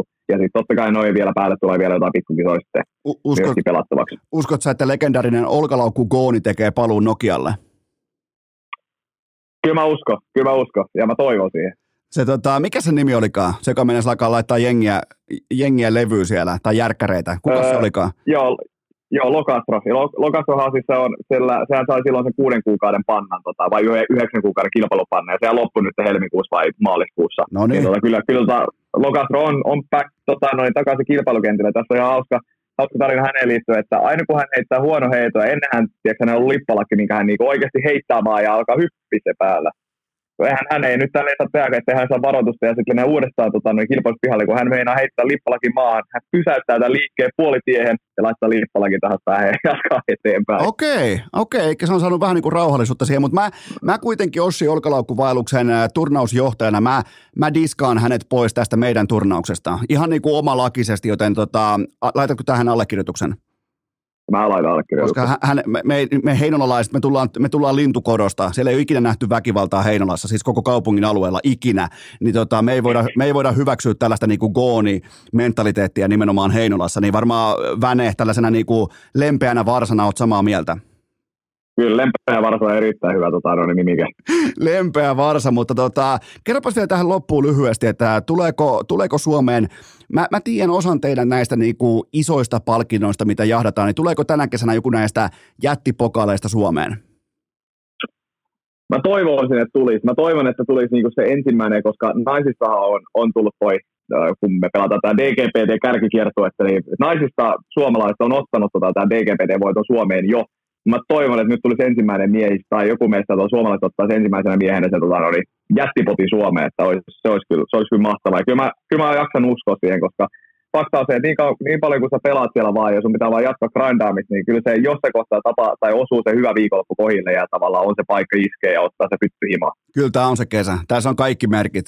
Tämä on niin kuin melkein jopa pakko olla nimenomaan se kesä. Kyllä, se on, se on, kyllä se on oltava näin. No tiivistä vielä tähän loppuun se, että missä kantimissa sun papereissa on Suomen fripakulttuuri tällä hetkellä? Missä, missä, missä vaiheessa olkalaukkuvaellus etenee noin niin kuin isossa kuvassa? Kyllä, kyllä tota, noin, niin Friballa on hyvä, hyvä tota, asetelma tässä kohtaa, että me, me tota, kova, kova pelaaja pelataan Jenkeissä ja annetaan, annetaan tilaa myöskin tota, uusille pelaajille. Muutenkin ylipäätään, että Friba, Friban, tota, Friban pelaaja on edelleen todella paljon, eikä se ole oikeastaan mihinkään buumi ei ole laskenut. Ja kiinnostus tota noin, niin erilaisista firmoilta nousee tota, Fribaa kohtaan ja muutenkin kaikin puolin niin kuin, kyllä, kyllä me eletään hienoa, hienoa vaihetta frisbeegolfissa ja tota, se on hienoa nähdä, mitä tulevaisuus tuo meidän tullessa. No tulevaisuus, ainakin lä- lähitulevaisuus tuo tullessaan totta kai ensimmäinen heinäkuuta Ossi Olkalaukku vaellus. Ja minä ja Väinö Mäkelä toivotetaan kaikki kummikuuntelijat, kaikki Väne-fanit, kaikki, mikä voisi, mikä voisi meidän pitää keksiä tällä niin Vänen faneille tällä oma, vähän niin kuin Justin Bieberillä on äh, Beliebereitä ja on äh, Taylor Swiftilla on Swiftieitä, tämä fanikunta, niin mikä voisi olla Vänen tällä niin kuin fanikunnan nimi? Onko, tuleeko, sulla, niin kuin, tuleeko mitään suorilta mieleen? Ei tule suorita mieleen, mutta sitten jos, jos joku tämmöinen keksitään, tota, no, niin se, se, pitää, se pitää sitten kertoa tota, no, Ocean tapahtumassa viimeistään. Se voisi olla lempeä varsakarsina. Se voisi olla kova. se, olisi, se olisi aika melkoinen härtti suorastaan. Joo, tai mulle, mulle tuskovaiset. Sekin voisi olla aika kova. No mulle, tusko, mulle tuskovaiset, tota, se olisi melkein jopa parempi. Se, sillä me voitaisiin lähteä. Toki, toki siihen ei pääse siihen klubiin mukaan Valtteri Bottas, koska sillä ei ole niin hieno mulletti kuin sulla. Mutta hei Väne, mä päästän sut eteenpäin. Sä lähet, lähetkö tästä reenaamaan? Itse asiassa kyllä, ja tota, noin, on, tänään on itse asiassa ensimmäinen heittoreeni tota, noin, tuon Jenkkilän reissun jälkeen. Mä oon nyt ottanut vähän päälle viikon nyt, siis ihan totaali lepoa, ja nyt lähdetään taas takaisin tota, aski sorvi ääreen ja aletaan valmistautua sitten nimenomaiseen Oshi tota, noin, olkalaukkuvaellukseen. Se on tismalleen näin, eli jokainen laittaa tässä kohdin kalenteriin. Tänä torstaina liput myyntiin kello 12 tapahtuma itsessään ensimmäinen heinäkuuta. Tulkaa olkalaukku vaeltamaan mun ja Vänen kanssa. Siellä on urheilukästin ystäviä, siellä on Väne jakaa nimmareita, kaverikuvia. Viimeisen päälle upea tällä ensi tapahtuma, niin tota, tehdään, tästä, tehdään tästä mestariteos, mutta tässä kohdin kiitokset Väinö Mäkelä. Pimpelipom! Lieneepähän paikallaan kiittää vielä erikseen turkulaista Alfaa Väinö Mäkelää upeasta kesävierailusta urheilukästissä. Ossi Olkalaukku vaellus ensimmäinen heinäkuuta. Se on kuulkaa tosiasia. Kaikki mukaan askiin. Ohjeet on annettu. Kellään ei ole tekosuita. En ole Esko Tuikkaa tässä kohdin äh, grillin tulille. Ei mitään muuta kuin tailgate ja kohti Heinolan kippasuota. Ja grillistä puheen ollen. Onko sulla rakas kummikuntelija? Onko sulla grillikeimi kunnossa? Onko sulla kunnollista Weberin kaasugrilliä, jos ei ole. Tämä tässä on sua varten ja tämän kaupallisen verbaliikka-esityksen tarjoaa totta kai Renta, nimittäin lataa Renta Easy. Kirjaudu sisään ja se on sun arpalippu. Niin siis mihin? Mikä arpa? Mihin? Mitkä arpajaiset? No totta kai siellä arvotaan grilli, eikä mitä tahansa höpö höpö grilliä, vaan nimenomaan Weberin huippuluokan kaasugrilli. Se tapahtuu nimenomaan siten, että sä otat kännykän nyt taskusta esiin, sä käyt lataamassa renta iisin, sä kirjaudut sinne sisään ja mitään muuta ei tarvita. Ja tää on todella fiksu kampanja, koska osallistuja ei kuitenkaan ole siis miljoonissa määrin, joten sulla on todella hyvä sauma. Siis mieti miten nopeasti lataa se sovellus, kirjaudu sisään ja se on siinä. Se on sun arpatiketti, joten älä missaa kaikki lisäinfo osoitteesta renta.fi ja muista kun sulla on se joku pikku kesäprojekti tai joku pikku rakennus, äh, prokkis, äh, tulilla vaikka omalla pihalla, niin älä osta sitä neljättä jiirisahaa, vaan fiksu ihminen, fiksu aikuinen ihminen vuokraa ne tuotteet. Ja mikä on Suomessa luotettavin taho, joka vuokraa kaikista yksinkertaisimmin nimenomaan näitä merkittävimpiä työvälineitä, työlaitteita? No se on totta kai renta.fi, joten kaikki nyt osoitteeseen renta.fi. Urheilukääst! Ei tullut torijuhlia Pohjois-Lontooseen.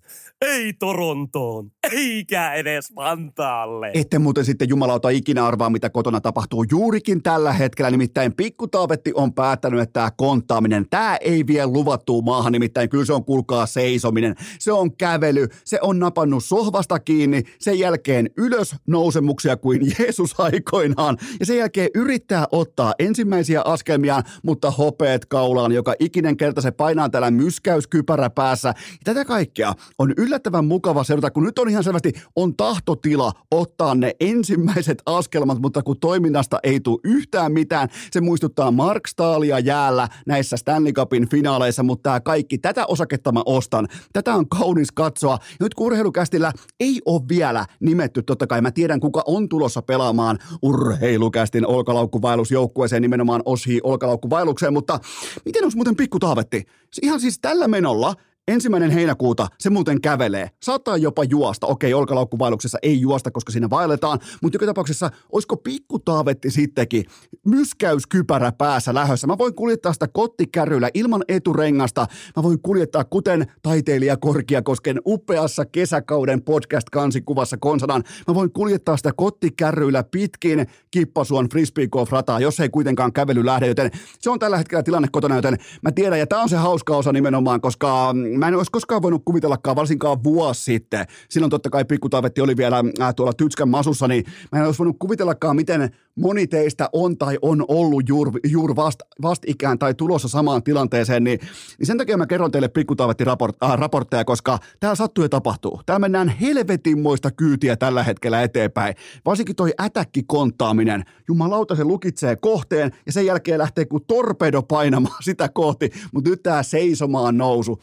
valitettavasti myös keskellä yötä. Se on arkirealismia täällä keskellä maaseutua, mutta äh, vähemmän yllättäen on oltu pari viikkoa suurin piirtein tauolla, on oltu Stanley Cupin finaaleissa paikan päällä, NBAn finaaleissa paikan päällä, on oltu Miamiissa, on nautittu, siis on nautittu, on nautittu äärimmäisen upeasta, siis voi vittu, voi vittu vittu kun mä oon vanha. Tässä kohdin on pakko myöntää.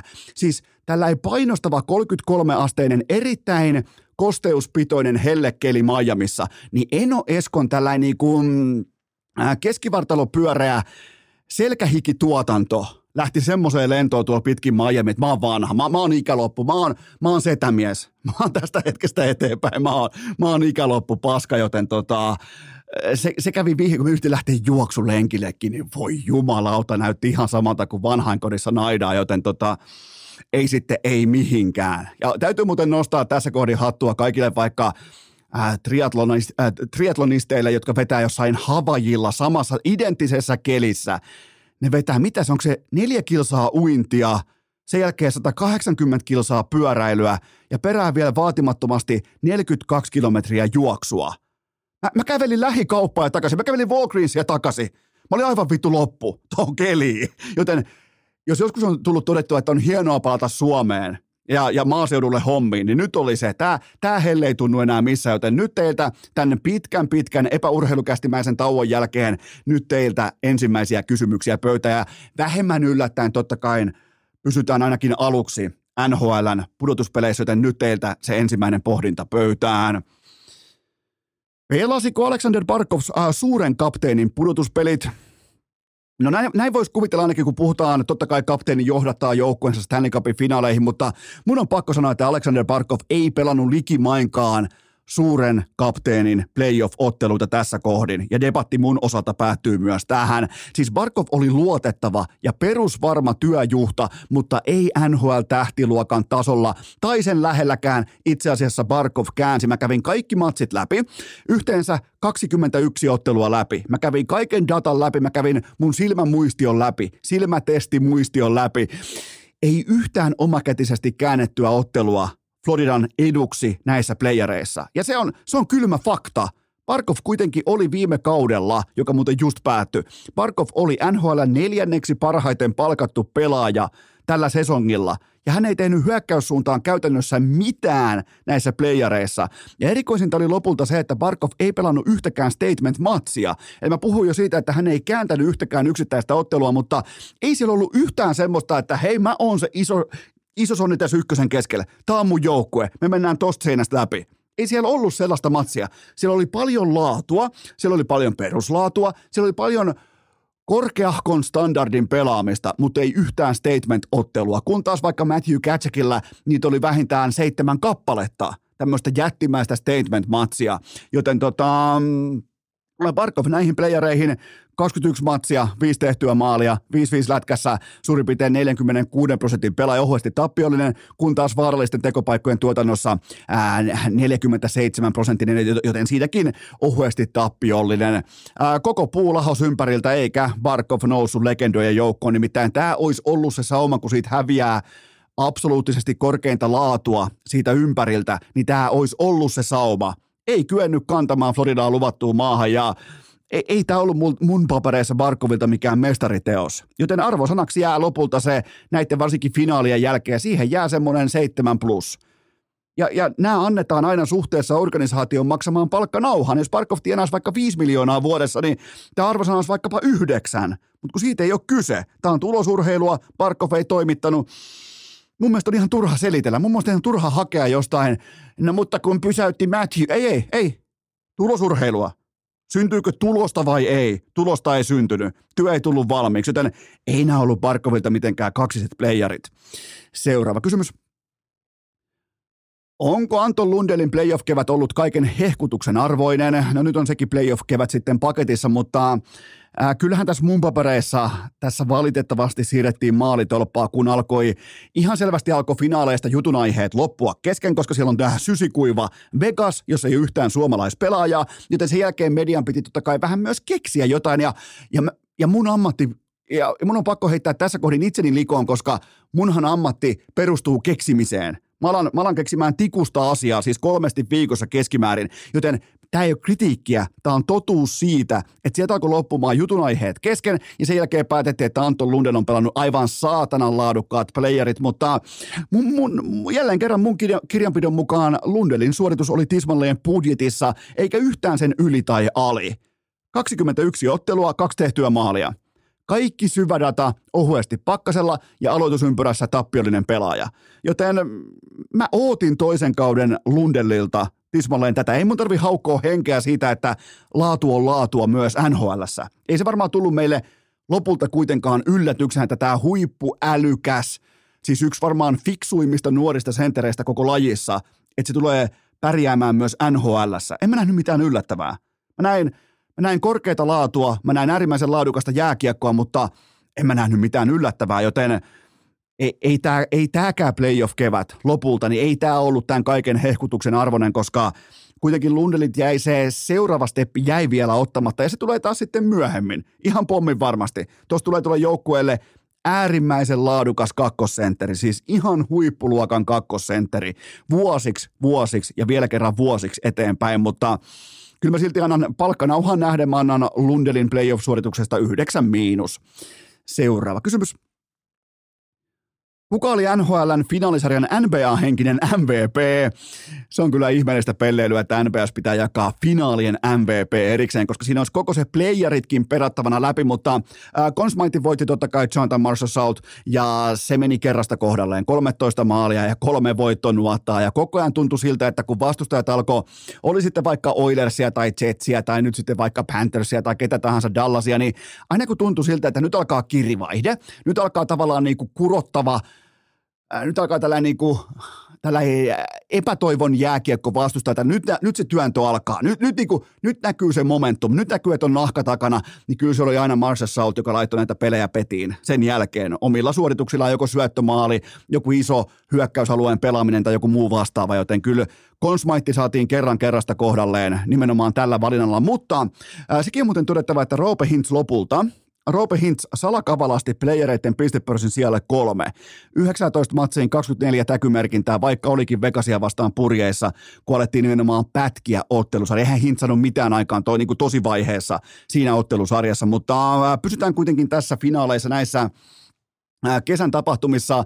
Finaalien MVP oli Vegasin nelosketjun hyökkääjä Gigan Kolesar – se, se taklas elävän helvetin Matthew Katsäkistä ulos suoraan meidän, mun silmien edessä. Mä istuin siinä suurin piirtein sen tapahtumasta ehkä tommonen 4,5-5 metriä nimenomaan tästä kyseisestä taklauksesta. Voitte katsoa nauhalta. Mä istun siinä nimenomaan siinä siniviivan kohdalla, mistä tämä taklaus tuli. Tismalleen siinä samassa kohdassa ja eh, si- siinä tilanteessa näki, miten koko Panthersin kollektiivinen sielu katoaa jonnekin sinne äh, Sunrisein liikuntahallin kattorakenteisiin ja se oli siinä – se oli siinä, vaikka siinä noustiin vielä kolmosmatsissa, mutta se oli jo kätelty. Se oli henkisesti kätelty siinä vaiheessa, joten tota, kyllä mä nostan Kiikan Kolesaarin. Nimenomaan hän löysi sen targetin, hän löysi sen ainoan merkittävän pelaajan tuosta. Jos ei, jos ei pysty Sergei Bobrovskia, ei pysty jyräämään tai telomaan. Silloin pitää teloa se ainoa relevantti pelaaja, joka on totta kai Matthew Katsakki, joten tota, siinä hän onnistui täydellisesti ja se myös tappoi tämän kyseisen ottelusarjan, mutta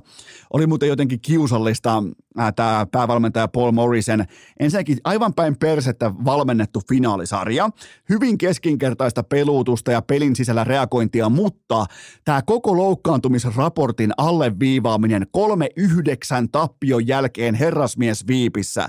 Jos eka asia, mikä tulee mieleen, mieleen on se, että kuinka paljon meillä on pelaajia loukkaantuneena, niin mun on pakko myöntää, että mulle tuli ihan totalliset paskahousuvipat tästä puheenvuorosta. Aletaan heti etsimään ja osoittamaan loukkaantumisraporttia, että hei, täällä on se syyllinen, että hei, että tässä on se syyllinen. Jotenkin mulle tuli saatana sellainen, että ei, ei, ei nyt vittu heti voi alkaa selittelyä, ja sehän alkoi välittömästi, joten ja siellä kerrattiin, kuinka Matthew Katsekilla on rintalasta murtunut ja bla bla bla. Ei tuolla ole yhtään tervettä pelaajaa. Ei tietenkään ole. Tässä on kuukausi numero 10 menossa noilla pelaajilla, noilla atleeteilla. Ei siellä ole yhtään tervettä kaveria askissa. Joten tota, ja on mulla muuten, mulla on myös kunnia maininta tähän MVP-debattiin. Florida Panthersin, nimenomaan vitosfinaalissa, Florida Panthersin Jack Dalpe. Kuusi minuuttia kentällä ja miinus viisi. Mä toistan. Kuusi nettominuuttia kentällä ja Minardi Vitonen mukaan. Se vaatii. Se jumalauta, koska ottelussa kuitenkin maalierotus on miinus kuusi Floridalle, ja toi pystyy ottamaan miinus viitosen itselleen mukaan kuudessa minuutissa. Jack Dalpe. Jack Dalpe. Olisi pitänyt nostaa pelipaita Floridasta. Sillä ei muuten näkynyt mitenkään. Siellä varsinkaan South Beach ja Miamin kupeessa. Siellä ei olisi ikinä voinut arvatakaan, että mitään Stanley Cupin finaaleita pelataan. Ei siis, ei, ei, tu, ei kiikareillakaan, ei tutkallakaan. Joten tota, sellainen, sanotaanko sellainen kisahurmos, niin – olisi, olisi tarvittu onnisen, onnisen ultrat paikalle. Ehdottomasti 800 tikettiä jokaiseen peliin. Onninen ultras paikalle, jos saadaan tunnelmaa, mutta mitenkään ei huomannut Miamiissa, että tämä pelataan jääkiekkoa. Yhdessä sellaisessa kuin Finnegans-nimisessä bubissa Ocean Drivella. Siinä oli sellainen pien äh, Florida Panthersin lippu sen merkkinä, että sieltä löytyy ilmeisesti nämä äh, TNTn kanavat, jotka näyttää NHL-finaali jääkiekkoa, joten mitään muuta ei ollut. Ei yhtään. Mä olisin halunnut, että olisi ollut. Mulla oli Parkovin paita. Mulla oli Parkovin paita päällä siellä South Beachillä ja tota, se oli ainoa merkintä siitä, että tämä saattaa olla myös jääkiekkoa tarjolla. Joten tota, ja se on realismia. Mä, mä haluaisin tulla kertomaan, miten siellä oli hypeä ja, ja miten suomalaispelaajien paitoja oli jatkuvasti näkyvillä, mutta kun ei sitten vittu kertaakaan eikä missään. Seuraava kysymys. Joko olet toipunut, si- no niin, joko olet toipunut siitä, että näit Mark Stalin livenä ja vieläpä ihan Plexin takaa, Äh, mun on pakko myöntää Mark Stalin tiimoilta, että mulle tuli peräti paha mieli. Siis jopa nousi sellainen vähän niin kuin melankolia pintaan, että siis Mark Stahl pyöri kaukalossa nimenomaan näissä paikan päällä nähdyissä otteluissa, ottelut numero kolme ja neljä. Hän pyöri siellä askissa kuin lopetettavaksi matkalla oleva 18-vuotias koira – vähän, että kaikki tuntee kollektiivista pahaa mieltä siinä ympärillä, mutta kaikki tietää myös, että tämän on pakko mennä näin. Siis ei saatana.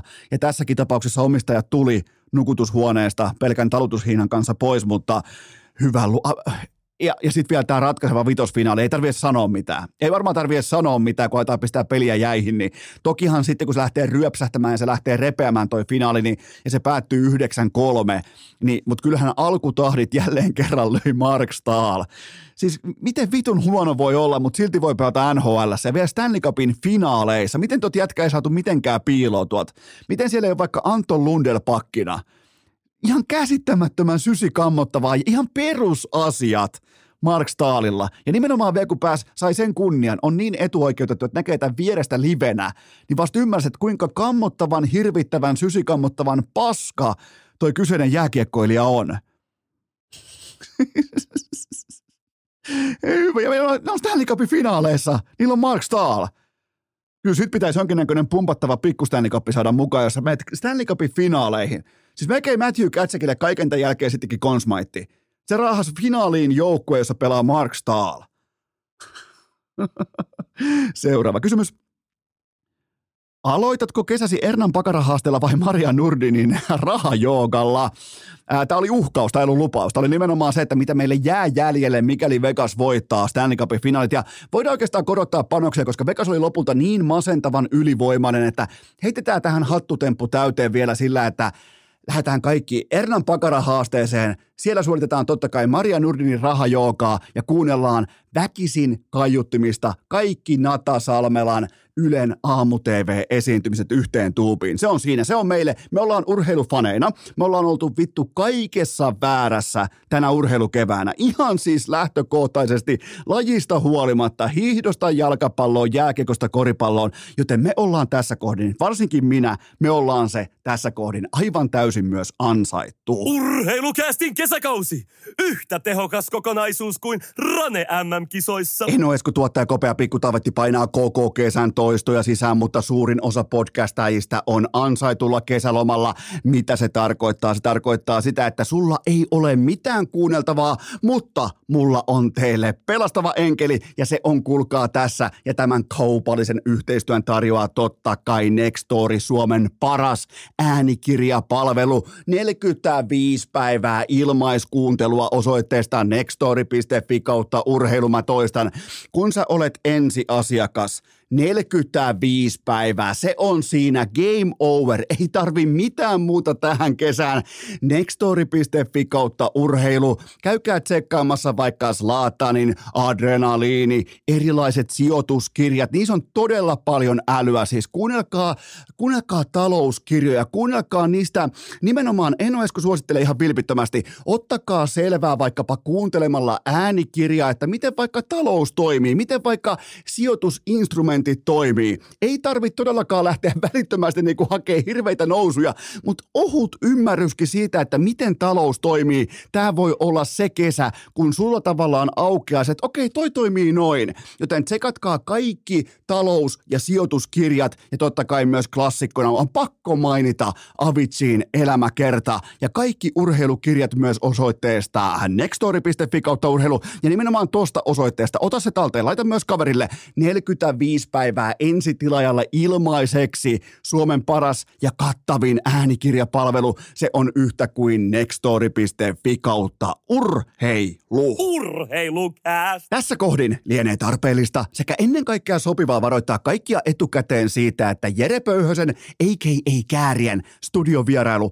on aivan täysin absoluuttista pellekenkäsirkusta. Likimain alusta loppuun saakka alku, se starttaa lupaavasti, se on linjakas, se on ryhdikäs, mutta jumalauta kun aletaan keksiä yhtäkkiä, että sullehan kääriä, sulle pitää perustaa OnlyFans-tili, niin kaikki lähtee kohti etelää, joten ihan siis tehtaan takulla, Eno Eskon garantilla, ei minkään näköistä laatua nauhalla studion vierailussa, mutta trilogia tulee päätökseensä aivan upealla tavalla, joten tavallaan te, minä, me kaikki, jopa kääriäkin, me ansaitaan nimenomaan tämä loppu katkelma tälle, koska kääriä kääriä totta kai ennen UMKta, sitten ennen Euroviisuja. Ja nyt kaiken tämän rymäkän jälkeen vielä kerran äh, trilogia täyteen. Ja sittenhän me keksittiin, että laitetaan vähän OnlyFansia pystyyn, eikä siinä mitään, mutta kun tämä uusi käärien aika on sitä, että siellä on varmaan se ehkä joku äh, puolisen miljoonaa uutta ulkomaalaista fania, ja se mikä muodostaa nyt hyvin uudenlaisen ja mielenkiintoisen dynamiikan, niin ne haluaa, että kaikki käännetään. Ne haluaa, että joku kääntää urheilukästiä muun muassa vaikka heille. Ja yhtäkkiä koetaan puhumaan vaikka OnlyFans-tilin perustamisesta ja tulevasta pornourasta, niin se ei ihan välttämättä me kerrasta haarukkaan. Ja se, mikä on kaikista kauneinta, niin Kääriän fanikunta, kun se on jotenkin vielä niin, se on niin vilpitöntä, se on niin tuoretta, se on jotenkin niin, ää, niin kuin tavallaan ruukien kausi on vasta menossa. Jumalauta, kun ne puolustaa omaansa. Ja ne ei oikein välttämättä kaikki tulokkaat ihan tiedä, että onko mä ikään kuin heidän puolella vai heitä vastaan vai mikä on mun positio tässä. Ja tämä kaikki nimenomaan mikrofonin tältä puolelta on aivan saatanan hauskaa, koska tämä on niin erikoista.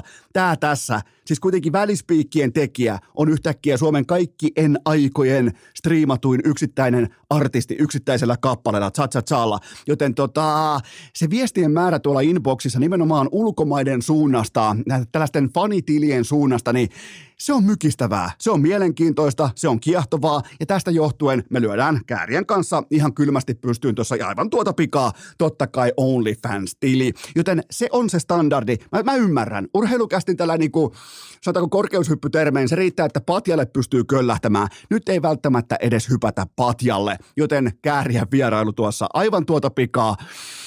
On nimittäin tulta takassa siihen malliin, että ei tarvi vähän aikaa taas tässäkään studiossa saunoa. Mutta äh, muistakaa muuten urheilukästin videotervehdykset, ne löytyy osoitteesta hikipanta.fi. Eli jos haluatte vaikka muistaa polttarisankaria tai häitä tai mitä tahansa, mitä nyt ikinä voikaan olla joku kaveriporukan juhla tai jotain synttäreitä, niin ne löytyy osoitteesta hikipanta.fi. Niitä on yllättävän mukava nyt tehdä, kun mä suurin piirtein osaan käyttää äh, kännykän videoeditointiohjelmaa. Mä tykkään tehdä niitä. Mä en vaan, se ei ole mikään sellainen, että mä sanon vaikka, että no niin Rauno, sinulla on synttärit, onneksi olkoon, vaan aina pitää olla joku pikkutarina, pitää olla joku pikku käsikirjoitus mukaan tai jotain muuta semi-mukamas hauskaa paskaa siinä nauhalla, joten videotervehdykset, uudet lippalakit ja kesähatut osoitteesta hikipanta.fi. Ja nyt teiltä seuraava pohdinta Lavetille.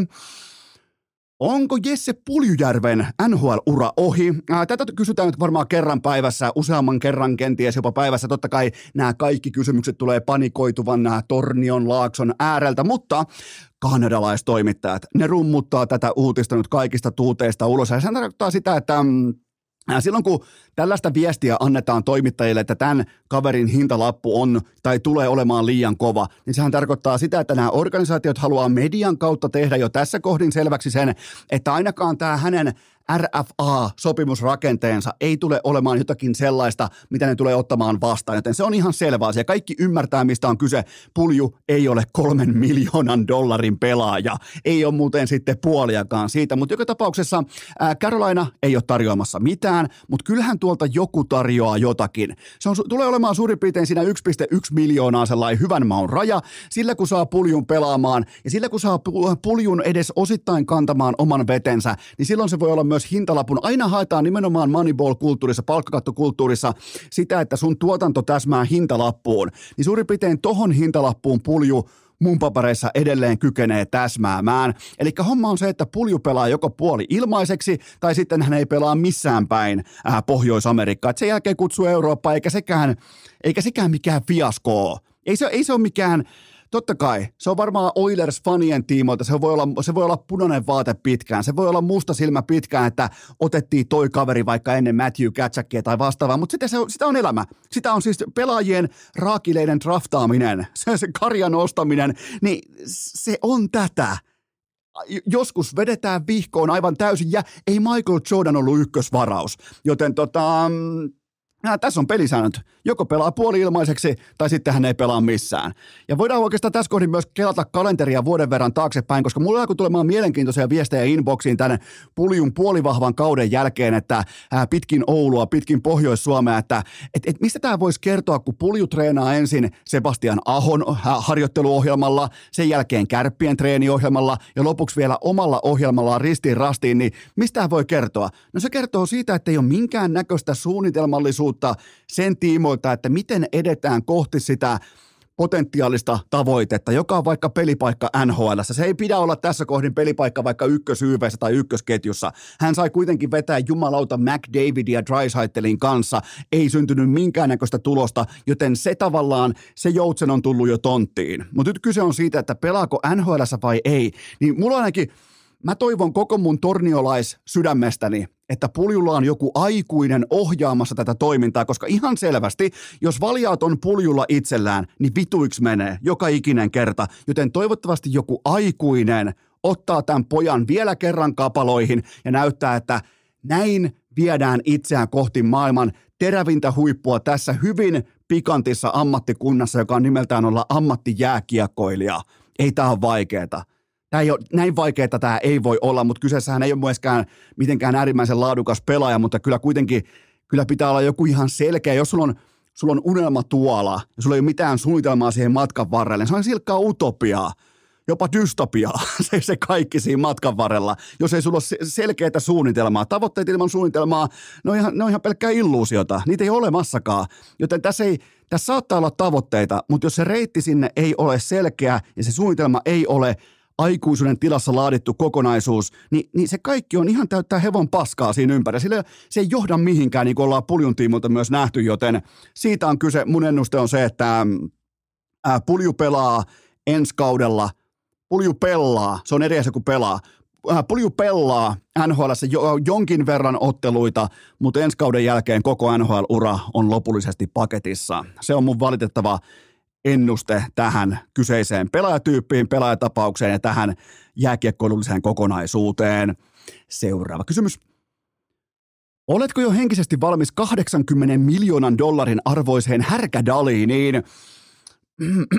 No käytännössä on, mutta eniten mua jännittää kuitenkin se puoli kattauksesta, että onko härkä tähän valmis, koska mikäli me muistellaan tätä niin sanotun siltasopimuksen syntyvaihetta, eli kolme vuotta ja kuusi megaa per kausi, niin sehän veti jalat kohti kattoa. Siis sehän alkoi chillaamaan. Se alkoi varmaan todennäköisesti tekee musiikkia niin kuin Mika Zibanen, Jaadi ja kumppanit konsana, ja jääkiekko oli ehkä kakkos-kolmosviulussa, oli hyvää ruokaa, muotia, kaikkea tätä, ja, ja se näkyy ulospäin. Se, nä, se näkyy siis kilometrin päähän välittömästi, joten tota, e, ei Härkä Dalin antanut ison rahamäärän äärellä itsestään mitenkään kauhean vakuuttavaa kuvaa, joten nyt kun tulee, nyt kun tulee sitä sukupolvirahaa, nyt tulee jopa niin kuin fuck you rahaa tässä kohdin, niin miten, mitä se tarkoittaa Härkä, Härkä Dalinin pääkopalle? Se on se ainoa kysymysmerkki, koska talentista ei saada debattiaikaa, jääkiekkoilullisesta offensiivisesta kyvystä ei saada debattiaikaa, joten kaikki tulee tapahtumaan vain ja ainoastaan pää kopan sisällä. Ja nimenomaan kysymys kuuluu näin, että jatkaako rahakuormasta, raharekasta huolimatta, jatkaako Härkä Daliin huippuurheilun tiellä vai tuleeko hänestä seuraava Sami Vatanen? Se on se kysymys. Se selviää meille seuraavan kutakuinkin ää, 11 kuukauden aikana. Seuraava kysymys. Mutta siis hyvin todennäköisesti tulee tällaista niinku, 8 kertaa 10 miljoonaa tyyppistä liuskaa. Mä en oikein tiedä, mitä siitä pitäisi ajatella, mutta kun mä katson Härän viime kauden äh, numeroita, mä katson hänen äh, tuotantoa, niin on todella vaikea alkaa argumentoimaan vastaan, etteikö se ole se suurin piirtein 8 kertaa 10 miljoonaa. Siihen se tulee varmaan asettumaan ja, ja se on mitä se on. Ja mun papereista ei ole ikinä arvokkaampi pelaaja kuin Miro Heiskanen, mutta sitä ei päätäkään Esko Seppänen, vaan sen päättää sen hetkinen markkina, kun sopimuksia tehdään. Seuraava kysymys. Kuinka isolla rautaharavalla Winnipeg Jets äh, siivotaan tyhjäksi? No harvan koolla ei tässä kohdin mitään merkitystä, koska pelaajien treidiarvo se on jo romahtanut. Aivan kaikki tietää, että GM Kevin Seveldayov on muuten todella komea sukunimi. Vitti kun mäkin olisin äh, vaikkapa Esko Seppänen vapaa-päivä. Jotenkin se vaan lähtisi kunnon lentoon, mutta siis äh, Seveldayov joutuu kiskasemaan siihen pihalle, hallin pihalle, sellaisen klassisen autotallikirpputorin pystyyn. Ja jokainen ymmärtää, kun menee tämmöiseen fasiliteettiin ostamaan jotain tuotetta, niin kun sä menet kirpputorille, niin sä et, et maksa vaikkapa, sä et maksa vaikkapa paidasta uuden veroista hintaa, et tietenkään, koska se myydään pakon edessä kirpputorilla. Siitä joko halutaan eroon, halutaan itselle lisään hyllytilaa, halutaan vaikka vähän taskurahaa, siitä halutaan eroon. Nyt on ihan tismalleen sama tilanne Jetsin pelaajilla, ja ei nää tuu saamaan koko maatilaa näistä jätkistä. Ei, ei, pommi varmasti ei tule edes tämän kauden jälkeen, ei tule premiumia Saiflesta eikä Duboasta. Ei sitten ikinä, joten kusessa ollaan. Winnipeg Jets tulee olemaan kaiken tämän jälkeen. Nyt kuvitellaan totta kai, että nyt alkaa rebuildia, nyt alkaa uusi aika, nyt alkaa, ei, ei ala, ei, ei, mikään ei ala tästä. Mä lupaan teille, mikään ei ala tästä. Ne ei tule saamaan mitään merkittävää näistä jätkistä, joista meidän äitikin tietää, että ne on vivuttamassa itseään ulos. Silloin assetin arvo romahtaa, mistään muusta ei ole kyse. Seuraava kysymys. Onko Peter Laviolette oikea mies Rangersin kanisterijahtiin? No kyllähän tämä menee osion, osion hampaaton kanukki, vaikka kyseessä on totta kai Jenkki Konkari. Varmaan haluaisi olla kanukki, varmaan vähän myös on kanukki ja todennäköisesti myös sydämessään hampaaton, mutta siis Äh, kun coachilla lähtee kausi numero 22 päävalmentajana liikkeelle, niin mun kysymys kuuluu, että mitä uutta, mitä semmoista, mitä Rangers ei olisi tässä kohdassa vaikka Galantin kanssa nähnyt, niin mitä uutta Laviolette pystyy tuomaan tässä tilanteessa, kun hänellä lähtee kausi numero 22 liikkeelle. Joten tota, ja mikäli ottaa Lavio, Laviolettelta tarkasteluun viimeiset 14 vuotta, Fila Nashville Capitals, eli Flyers – Predators ja Capitals, niin, niin missä se uudisraivaus on? Mistä tavallaan on se, mikä on se lavioletten kädenjälki? Onko se, se voi olla vaatimustaso? Se voi olla tällaisia niin kuin vanhan kulttuurin asioita, kuten vaikka standardi, työnteko, viisikko pelaaminen, kaikki tämä, mutta mitään uutta ja mitään semmoista mä en ole nähnyt, mitä vaikkapa Galant ei olisi pystynyt tekemään, joten siinä mielessä on ehkä vähän, tämä on paikallaan junnaava päävalmentajan valinta, mutta se on myös ihan kristallin kirkkaan selvää, että tämä oli kerran kerrasta omistaja James Dolanin jyrähdys. Se kuitenkin Dolan omistaa koko ton satanan MSGn, se omistaa koko ton helvetin piltuun, se omistaa, omistaa Rangersit ja Knicksit ja kaiken. Ja, ja tässä, ihan kuin tässä olisi vähän kävelty ää, GM ää, Chris Ruurin yli jo välittömästi, joten ihan selvää, että James Dolan, koska hän oli myös kommentoimassa tätä hankintaa, niin hän halusi tonne tuhdeimman mahdollisen CV, niin kuin useimmiten – epätoivon äärellä operoiva ikääntyvä omistaja myös toimii. Tämä ei lainkaan kuulkaa ensimmäinen kerta, että tuodaan, tuodaan kokemusta taloon. Ei, tämä ei ole eka eikä vika kerta. Ää, jos pitää nostaa peukku ylös tai alaspäin tämän asian tiimoilta, Mä laitan peukun alaspäin. Mä laitan tässä kohdin peukun alaspäin siitä syystä, koska Rangers ei tule luomaan lavioletteellä sellaista kilpailuetua tässä kohdin, koska me kaikki, jopa mäkin ja mun mutsi tiedetään, minkälainen coachi laviolette on. Me tietää tasan tarkkaan ne vahvuudet, mitä hän pystyy tuomaan pöytään. Eikä tämä ole nykyään enää sellainen, sellainen silmitön tahtojen temmellyskenttä, vaatimusareena, missä hampaattomin kanukki voittaa. Joten en voi ymmärtää tätä kyseistä päävalmentajan valintaa, ja koska en ymmärrä, laitan myös peukun alaspäin. Seuraava kysymys. Montako mestaruutta GM Salmelaisen IFK voittaa tällä ydinrungollaan? Mä, mä teen tässä kohdin nyt omakohtaisesti parhaan, jotta mä vältän saman miinan kuin vuosi sitten. Silloin mä näin hankinnoissa peräti lottovoiton, mutta mä koitan tässä kohdin pitäytyä mieluiten yhdessä pelaajassa ja se on totta kai Jori Lehterä. Hän on eri puuta. Se on yksinkertaisesti yhtä kuin kulttuurin muutos Nordiksella. Mun on pakko ostaa Jori Lehterä nimistä osaketta kaikilla lopuilla rahoilla tässä kohdin, koska toi jätkä se ei pelleile, se ei hupsuttele, se on voittamassa. Se on ennen kaikkea ensin Lehterä on urheilemassa, sen jälkeen se on voittamassa ja sen jälkeen jos kellossa on vielä aikaa, niin sit voi hassutella, kun taas nuori Lehterä ehkä ensin vähän hassuteltiin, sen jälkeen ehkä vähän tyyliteltiin ja sen jälkeen kenties urheiltiin ja sitten ehkä voitettiin. Ja mä ihailen tätä nykypäivän Jori Lehterää. Se on siis all about business-tyyppinen pelaaja. Se on vain voittamista ja vain hommissa, tehdään töitä, laitetaan rima korkealle ja katsotaan, että kaikki noudattaa sitä samaa rimakorkeutta, kun puhutaan kulttuurista.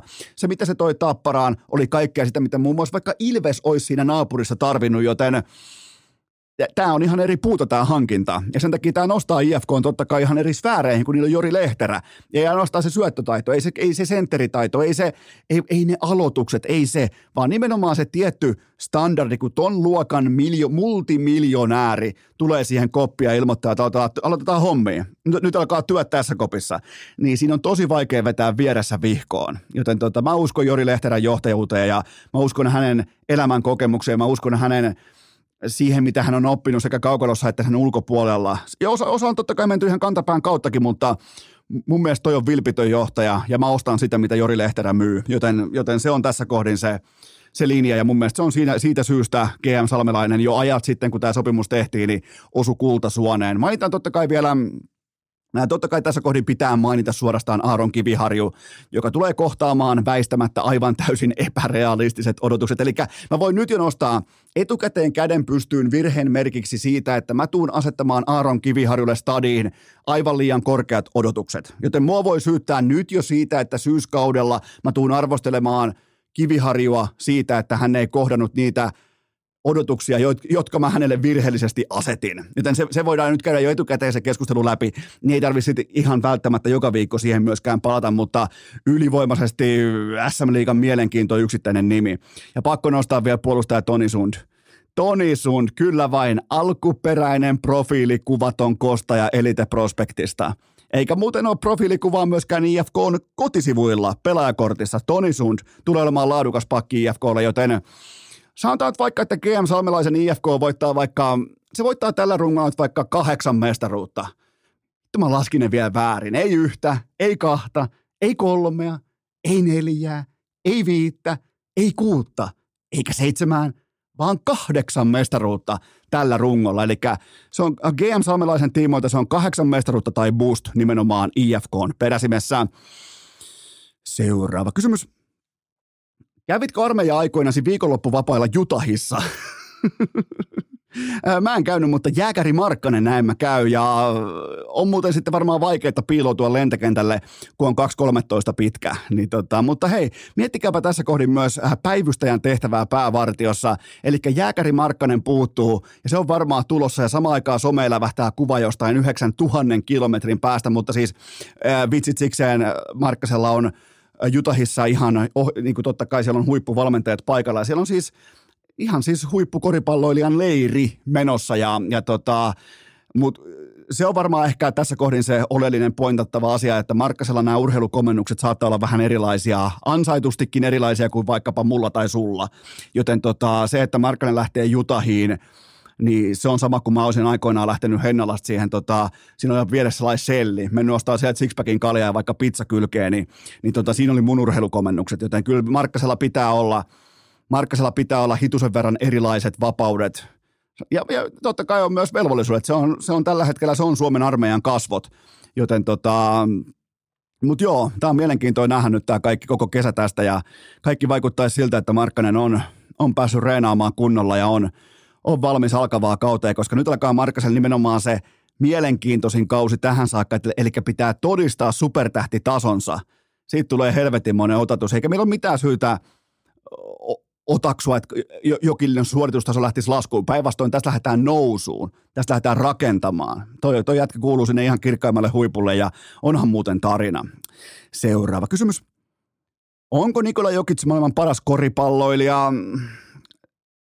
Tätä kysymystä piti esittää pitkin pitkää sesonkia jälleen kerran niinkin paljon, että saatiin ihmiset tylsistymään Nikola Jokitsin uskomattomaan dominanssiin aina siinä määrin, että toimittajat, urheilutoimittajat päätti äänestää Joel Embiidin sitten MVPksi. Eli annettiin tällainen niin kuin protestiääni, että kolmatta MVPtä me ei tolle kuivalle serpisentterille anneta, joten annetaan tolle hauskalle filan isolle miehelle Joel Embiidille. Mistään muusta ei ollut kyse. Kaikki tietää, kaikki, jotka on seurannut urheilua yli vartin kauemmin elämässään, ne ymmärtää, että Nikola Jokic on maailman paras koripalloilija.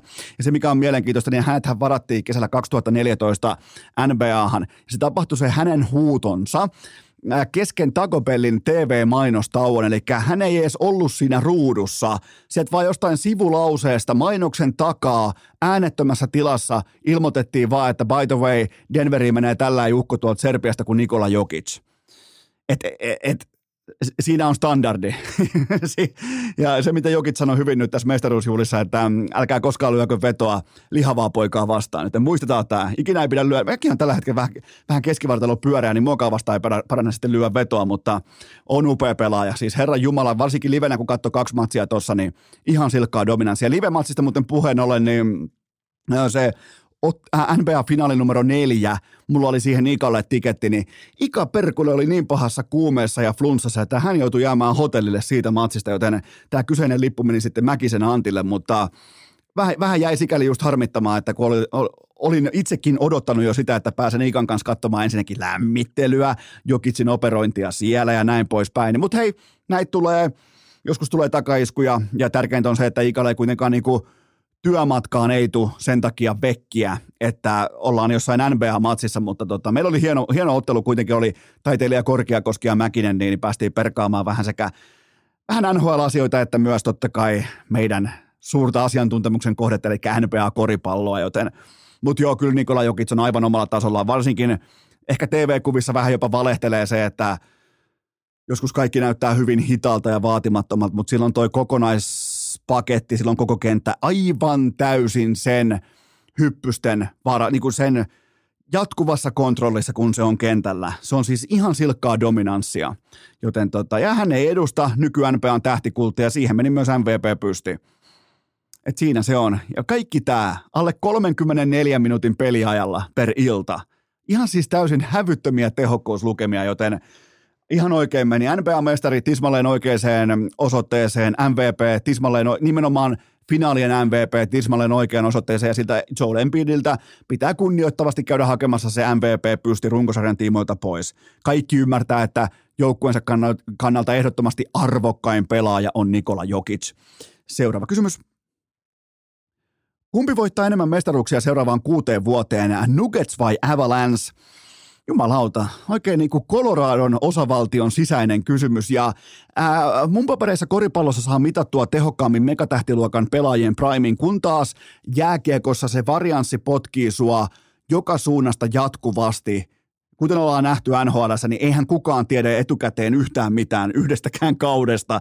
Joten kyllä mä vastaan Denver Nuggets. Kyllä mä vastaan, että Nuggets voittaa enemmän mestaruuksia seuraavaan kuuteen vuoteen. Ja Primista puheen ollen nimenomaan siitä juotavasta, josta kaikki, tai itse asiassa nyt taitaa muuten Eno Eskola boomer. Eno taitaa olla nyt vähän niin kuin myöhässä tämän asian kanssa, mutta maistoin Amerikoissa Primea, se pullo, maksi, äh, pullo maksoi kaksi dollaria, ja vain puolet tuli kaadettua lattiakaivoon. Eli tota, siitä voi jokainen päätellä, että...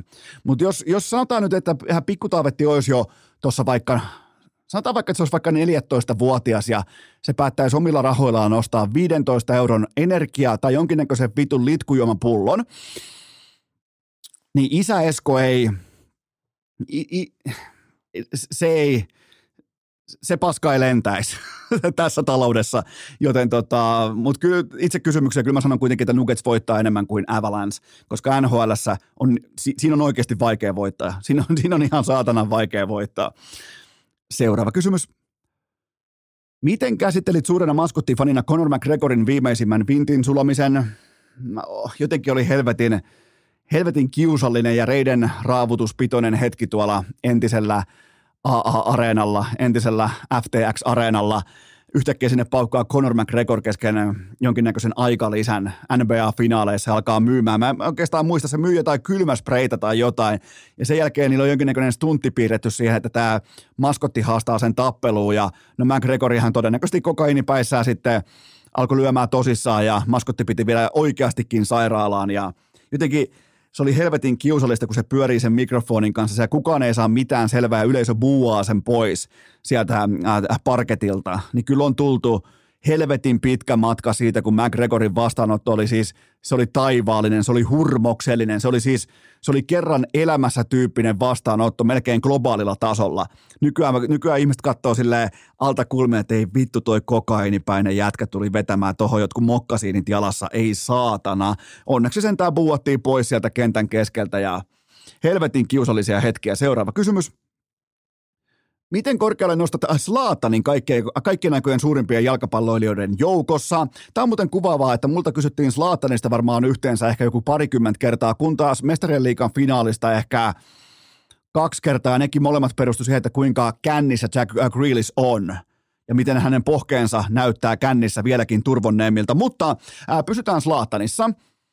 Mä nostan hänet varmaan melko varmasti korkeammalle kuin keskiverto jalkapalloihminen. Ja se varmaan johtuu omakohtaisesti myös siitä, että Zlatan on mua vaan muutaman vuoden vanhempi. Ja, ja siitä myös, että Eurosport oli joskus 2001-2004. Ne oli kuulkaa ainoa viihdettä lautamiehen tien opiskelijaboksissa Lahessa, joten Eurosportilta tuli muun muassa vaikka Ajaksin matseja, tuli Hollannin koosteita, kaikkea tätä. Ja, ja Zlatan oli muuten tolloin pelkästään vielä Ibrahimovic. Kukaan ei puhunut mistään Zlatan Zlatanista mitään. Ja se yksi maali silloin ajaksin paidassa, niin kyllä sitä tuli silloin kelailtua VHS-nauhalta, kun se, se harhauttaa varmaan, olisiko ehkä joku kuusi eri pelaajaa siinä boksin reunalla ja sen jälkeen hyvä, ettei kuljeta maradonamaisesti palloa tyhjiin, joten tota, ky, ky, sen takia on seurannut paljon Zlatania ja nostan sen tonne ihan, ihan tonne top, sanotaanko top 15, top 20 ja, ja mikäli urasta pitää nostaa jotakin esiin, niin kyllä se on toi viisi kudettoa. Ja nimenomaan sillä tavalla, että hänen kytkin pelaamisensa enemmän tai vähemmän. Okei, tämän viimeisen voi lukea pois, mutta hänen kytkin pelaamisensa ratkaisi nämä skudetot. Kolme Interissä ja kaksi Milanissa, joten kyllä, ne, kyllä se on kuitenkin se keskeisin CV, mikä hänellä on, ja se on hyvin poikkeuksellista, ja, ja tota, toisin kuin McGregorilla, niin tämä Slaattanin tällainen brändi, se ei ole mennyt kiusallisuuden puolelle. Se olisi nimittäin äärimmäisen helppoa livahtaa sille puolelle, joten tota, kyllä mä nostan todella korkealle. Seuraava kysymys. Miten aiot selittää kaverikuvattomuutesi Vini Juniorin kanssa? Joo, meillä oli tota, no mä vetoan ikään, rainaisuuteen ja isyyteen. Jotenkin ei vaan ollut potkua moiseen, koska me lennettiin siis Miamista Barcelonaan ää, tota, maanantai, hetkinen, kyllä vain, Miamissa oli vielä sunnuntai, Suomessa maanantai, eli maanantai sunnuntai maanantai välisenä yönä lennettiin Miamista Barcelonaan, niin minä venään sinä lipun kanssa, että no pääsisikö sitä lentokoneeseen, että ihan mielellään kuulkaa tuun tänne lentokoneeseen, että tässä näin minä jonottelen ja laitanpa tuosta virkailijalle lipun vielä tarkastukseen ja sen jälkeen astun tuonne alumiiniputkeen, niin tota, yhtäkkiä paukkaa sellainen mikkihiiren kokoinen, oikein niin kuin viimeisen päälle kettinkiä kaulassa ja nahkatakkia ja kiiltävää kenkää ja kaikkea. Mä katsoin, että hei jumalauta, että toihan on Vini Junior ja, ja, ja vaikka sillä oli sellainen avustaja tai sellainen jonkinnäköinen äh, henkivartija tai vastaava siinä mukana, niin, niin kyllä siinä aikamoinen kuhina alkoi, koska lentokentillähän nämä supermegatähet pystyy ostamaan sellaisia palveluita, että ne tuodaan vähän niin kuin takaovesta sisään niihin lentokoneisiin, mutta kaikki kuitenkin tulee siitä tiketin läpi. Niin tota, mä oon tämän vastaavan nähnyt joskus Laattanin kanssa ja ja nimenomaan, että kuinka hyvin niitä kuljetellaan siellä pitkin sitä lentokenttää ja kuinka hyvin ne pidetään ihan oikeasti piilossa, mutta kyllä siinä kohtaa, kun Vini Junior, hänen henkilöllisyytensä tuli selväksi siinä ihmisille, niin kyllä siinä monennäköistä kaverikuvaa ehdittiin, varmaan siis tyyliin puolesta toista minuutissakin ottamaan. Ja mä totesin, mä olin siinä vieressä ja mä totesin, että en ota. Aivo, nopea aivojumppa, mitä mä teen sillä kuvalla, mihin mä sen laitan, miten se vie vaikka mun just tätä lentoa eteenpäin, miten se vie mun ensi viikkoa eteenpäin. Mä totesin, ei yhtään mitenkään, en ota kaverikuvaa, mutta täytyy silti myöntää, että kun tällainen megaluokan supertähti tulee siihen viereen, niin herkästi alkaa just pohtia, että hetkinen, että onko tässä jopa pakollista ottaa kaverikuva? Että et onko mä niinku, onko mä töykeä, jos mä en ota tässä vieressä kaverikuvaa? Et se oli mulla ihan vilpitön niin kuin sellainen ensimmäinen ajatus siinä tilanteessa, mutta täytyy, täytyy nostaa hattua ton, ton kaltaiselle supertähdelle siitä, että eikä varmasti ollut Vinin ensimmäinen kaverikuvahetki siinä parin päivän sisään, kun se oli NBA-finaaleissa ja pitkin Miamia, niin kyllä niin kuin riitti ryhtiä, riitti hymyä, riitti ei, ei, niin kuin, ei minkäännäköistä ongelmaa hänelle ollut ottaa niitä kaverikuvia siinä. Ja, ja mä voisin melkein väittää, että ihan jo, no okei, se on vasta 22-vuotias. Et katsotaan sitten, kun se on 32-vuotias, tai Slaatarin tapauksessa 42-vuotias, niin katsotaan sitten, että kuinka leveä hymy irtoaa kaverikuviin, mutta mulle jäi, mulle jäi Vinistä jotenkin ihan helvetin hyvä kuva. Siis miettikää, mä teen analyysin tämmöisen varmaan yhteensä niin kuin kolmen minuutin ajalta, kun se lähti sitten siitä first classia ja mä lähdin karjavaunuun, mutta, tota, mutta se tota, erittäin mielenkiintoinen nähdä edes hetken verran vierestä tämmöistä, miten niin kuin ihan globaalin megalajin, megasupertähti operoi, niin ja mulle jäi, jäi jotenkin hyvä kuva hänestä, joten miettikää, mä kehun Real Madridin pelaajaa. Jumalauta, kyllä käy kesä, kyllä muuten käy kesäkin enon päähän jollain tavalla. Ilmeisesti se on justi, justinsa tämä tapa, mutta mennään seuraavaan kysymykseen. Mikäli jatkuva epäonni olisi olympialaji, niin montako torijuhlaa olisimme viettäneet Annimari Kortteen kunniaksi? Annimari Kortteesta tulee hieman mieleen jopa NBA-legenda Paul Pierce, eli helvetin kova urheilija, mutta silti tasaisin väliajoin ajellaan, ajellaan ympäri hallia pyörätuolilla. Et, et, jotenkin, kun toivois, aina toivois, että urheilijat, tai miten sen kauniisti sanoisi, pitää oikein miettiä, että koska Annimari Korte on rakentanut koko tämän juoksija-brändinsä sen varaan, että hän on nopein, hän on paras ja se sen nousu sieltä jostain ihan siviilitöistä kohti urheilun huippua Suomessa, niin sehän on ihan uskomaton suoritus. Ja nyt sitten kun tulee hopeita kaulaa, tulee karsiutumisia, tulee Reetta Hurskeet, tulee letti joka nurkan takana, niin voi vittu tätä selittelyn määrää. Siis kun on ranteessa pipi, on lääkäri, on väärä teippaa ja on nilkka tuli teipeistä ulos. Siis come on. Se on ihan riittävän kova suoritus ja ylipäätään olla tuolla. Ei, ei, ei nämä ole narratiivikisat. Ei nämä ole narratiivi-olympialaiset. Mä en voi ymmärtää sitä, että miten joku – tohon statukseen saakka päässyt urheilija voi jatkuvasti olla omasta tekemisestään näin helvetin epävarmaa. Ja, ja se, ja en, en, mä, ei, mä en, mä en pysty ottaa tätä enää yhtään. Se on niin ihan pomminvarma juttu, että mä en pysty ottaa tätä yhtään. Ja eniten mä oon huolissani urheilumediasta. Miten siellä ollaan? Miten ihan oikeasti siellä ollaan vieläkin silmät sinisenä tämän näytelmän edessä? Miten siellä uskotaan enää yhtäkään sanaa, mitä tulee Anni-Mari Kortteen suusta ulos? Missään olosuhteessa, varsinkaan tappion jälkeen. Siellä pitää olla erikseen media. Jos siellä on vaikka Ylen journalistinen laitos paikalla tekemässä journalismia, niin siinä pitää olla erikseen Anni-Mari Korte jonkinnäköinen itku-propagandamedia paikalla, joka ottaa nämä itkut talteen joka kisan jälkeen, kun hän ei voittanut. Sen jälkeen voidaan puida vaikka, että mitä kaikkea meni kropassa pää poikki, mitkä kaikki luut on vielä äh, ehjänä. Käydään vaikka koko satanan anatomian kartta läpi. Voidaan selitellä ihan rauhassa, mutta ei ylellä, ei kirkkaissa valoissa, kun se fokus pitäisi olla siinä, joka urheilee siellä elämänsä huipulla, kuten vaikka Reetta Hurske. Siitä on kyse. Seuraava kysymys. Mikä on yhteenvetosi Makvan Amirkhanin UFC-urasta? No johan nyt tulee huijareita samaan putkeen, mutta siis ää, Amirkhani urheilullisesti jättimäinen hukkaan heitetty kerran elämässä luokan mahdollisuus. Ei varmaan voida saada tästä minkään näköistä, debattia aikaan. Siis aivan järkyttävän kokoinen mahdollisuus, joka nakattiin sekä yökerhoon että yöelämään. Ää, taloudellisesti ja relevanssi lähtökohtaisesti toivottavasti maksimaalinen ulosmittaus. Mä vähän jopa luulenkin, että tai toivon jopa, että Makvan meni tähän UFC-uransa puhtaasti talous edellä, koska hän ei ainakaan mennyt urheilu edellä. Joten mä toivon, että hän on tehnyt sillä, ei, ei nyt tietenkään mitään fuck you rahaa, mutta edes saataako laadukkaan pesämunan, jonka päälle voi rakentaa sitten vaikka seuraavaa projektia. Et sitä mä toivon ihan täysin vilpittömästi ja kyllähän tämä tulee sisältämään enemmän turkulaista jossittelua kuin HCTPSn yhtiökokoukset. Siis talentti oli siellä, osaaminen oli siellä, tavallaan ulottuvuus, kaikki tohon painoluokkaan, ihan kaikki oli valmiina, mutta, mutta ja vielä kerran mutta, äärimmäisen harvoin se talentti ja työnteko ne lopulta kohtaa samassa ihmisessä. Ja nyt ne ei todellakaan kohdannut. Joten tota, tämä jäi työstä kiinni. Tämä jäi siitä helpoimmasta asiasta kiinni. Eli puhutaan ihan peruskunnosta, puhutaan kondiksesta, puhutaan siitä, että missä tikissä sä olet, kun sä lähdet haastamaan maailman parhaita vapaa-ottelijoita, jotka on kaikki ihan hevosen kunnossa siellä häkissä. Joten siitä on kyse. Ja tarina sinällään on hyvin inhimillinen. Amerikani ihastui äärimmäisen nopeasti siihen julisteeseen, jossa hän hymyili yhtäkkiä koko urheilumaailmalle. Amerikani osti välittömästi sitä osaketta, että minä tässä, minä olen se relevantti. Ei, ei, sä et ollut edes vartin vertaa relevantti.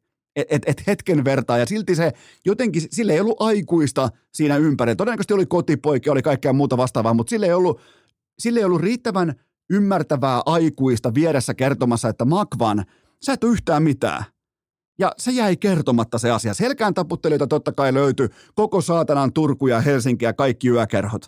Ei löytynyt sitä aikuista, joka toteaa, että hei, nyt pitää alkaa töihin. Ja mihin Makvan ei alkanut? Hän ei alkanut töihin. Sen takia Makvan on ulkona. Silleen toimii kaikki bisnesmallit maailmassa. Joten tervetuloa isojen poikien ja tyttöjen maailmaan Makvan Amerikani. Tähän kohtaa pieni tauko ja sen jälkeen Jere Pöyhönen. Veli! Nyt on kuulkaa Eno Eskola vasemmassa country pohkeessa sen sorttinen perustunne, että aivan jokainen urheilukästin piskuisista kummikuuntelijoista tiedostaa, tunnustaa ja ymmärtää sen tosiasian, joka me ollaan yhdessä todettu sekä todistettu, että kyllä vain golf on ylivoimaisesti koko globaalin urheilumaailman helpoin yksittäinen mailapeli. Ja tästäkin huolimatta te saatanan turistit ammutte sitä palloa pitkin pöpelikköä, pitkin vesiesteitä, pitkin lähimetsikköä. Tämä tässä on maksettua kaupallista verbaliikkaa. Ja sen tarjoaa teille tuttuun tapaan kalavei.com, koska nyt koodi urheilu,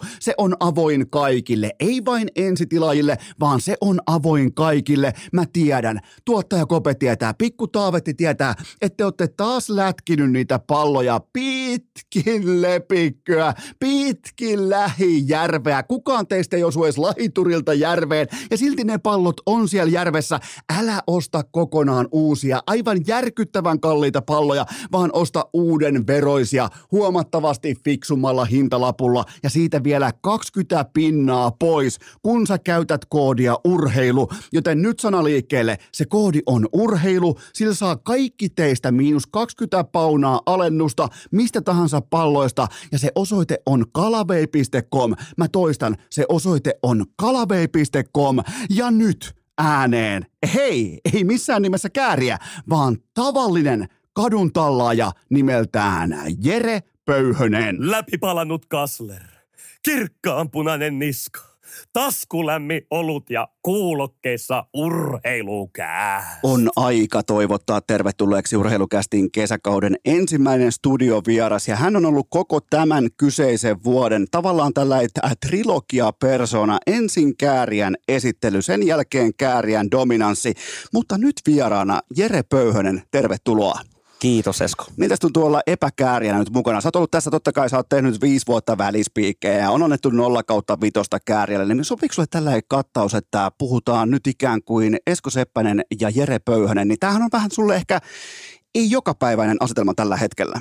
Joo, ja se tuntuu oikeastaan itse asiassa hyvältä, että voidaan puhua niin kuin Jerenä asioista, että – että tota, toki kääriän piikkihän mä laitan, jos mä jotain hölmöä sanon. Mites, tota, mi- miten tämä on muuten nyt mennyt? Totta kai kun sä oot iskenyt tällaiseen aikaan, sanotaanko jopa Suomen mittakaavassa hyvin harvinaislaatuiseen menestysaaltoon, niin miltä se on tuntunut nimenomaan Jere Pöyhäsen kannalta? Öö, no siinä on monta puolta niin sanotusti, että hyvältä ja sitten ahdistavalta. Että... Käydä toi nimenomaan toi läpi, koska mä pystyn tavallaan, en samaistumaan, mutta mä pystyn saamaan kiinni siitä, että mitä sä haet nimenomaan, että onko tämä kaikki tapahtunut niin nopeasti, että on vaikea päästä niin vähän kuin samaa kelkkaa? No sun on vaikea niin kuin kun joka päivä tapahtuu jotain uutta, niin sun on vaikea niin kuin fiilistellä tai edes käsitellä sitä niin kuin edellistä asiaa, kun tulee jo seuraava asia. Niin se on ehkä ollut mulle tässä iso ongelma, mitä tässä on tapahtunut. Et eihän mä oikeasti muista yhtään mitään, mitä tässä koko hommassa on tapahtunut. Ja mä en ole päässyt fiilistelemään asioita miten ehkä jengi voisi kuvitella, että tuosta asiasta se on varmaan todella iloinen, mutta en mä kerennyt edes to, niin kuin fiilistelemään tätä koko hommaa. Miten, tota, miten se, totta kai koko ajan mennään, nyt kyllä sulla on tässä eka kertaa ikinä, täällä on tuottajat, täällä on managerit, täällä on kitaristit, täällä on Vaalan selättäjästä alkaen kaikki samassa kopissa, niin, niin tota, hyvin, me, mekin ollaan joskus tehty sun vierailua silleen, että ei ollut ketään ja ollaan tehty spiikkejä, että ei siis kukaan ei kuunnellut ja ketään ei kiinnostanut, niin kaikki on muuttunut ja mietin missä ajassa. Sepä se, ja se on, se on iso yllätys, mutta toisaalta se ei ole kyllä yllätys. Kyllähän me en ollaan hyvää vörkkiä painettu. Ei se mua, no mä, mun on nyt pakko vähän nuoleskella tässä, että ei se mua yllätä, mutta mä sanoin tuossa äsken jo sulle, että en mä, en mä uskonut, en mä, en mä tiennyt, että näin tulee kääntymään, mutta tässä kuitenkin nyt ollaan, niin äh, totta kai nyt media on täynnä kääriä, sitä kääriä, tätä kääriä oli terassilla tai ei ollut terassilla, niin tota, miten sä, mä uskoisin, että sä oot tehnyt aikuisena ihmisenä töitä nimenomaan sen eteen, että sä saat ikään kuin jakaa sen kääriä on tuolla, se on se nyt se tähti. Kun taas sitten Jere Pöyhänen on täällä tämä siviili Jere, niin mi- mi- miten sä oot tavallaan lähestynyt tätä? Koska sen mä tiedän, että tämä on nimenomaan se kysymys, jolla supertähdet joko sitten lyö vielä seuraavastakin luukusta itsensä läpi tai jää junnaamaan paikoille tai jopa luhistuu. Niin tämä tulee olemaan sulle se avainkysymys. Niin, niin tota, mä tiedän, sä oot tehnyt sun pääkopakan töitä aiemminkin, niin millä työkaluin sä oot lähestynyt tätä?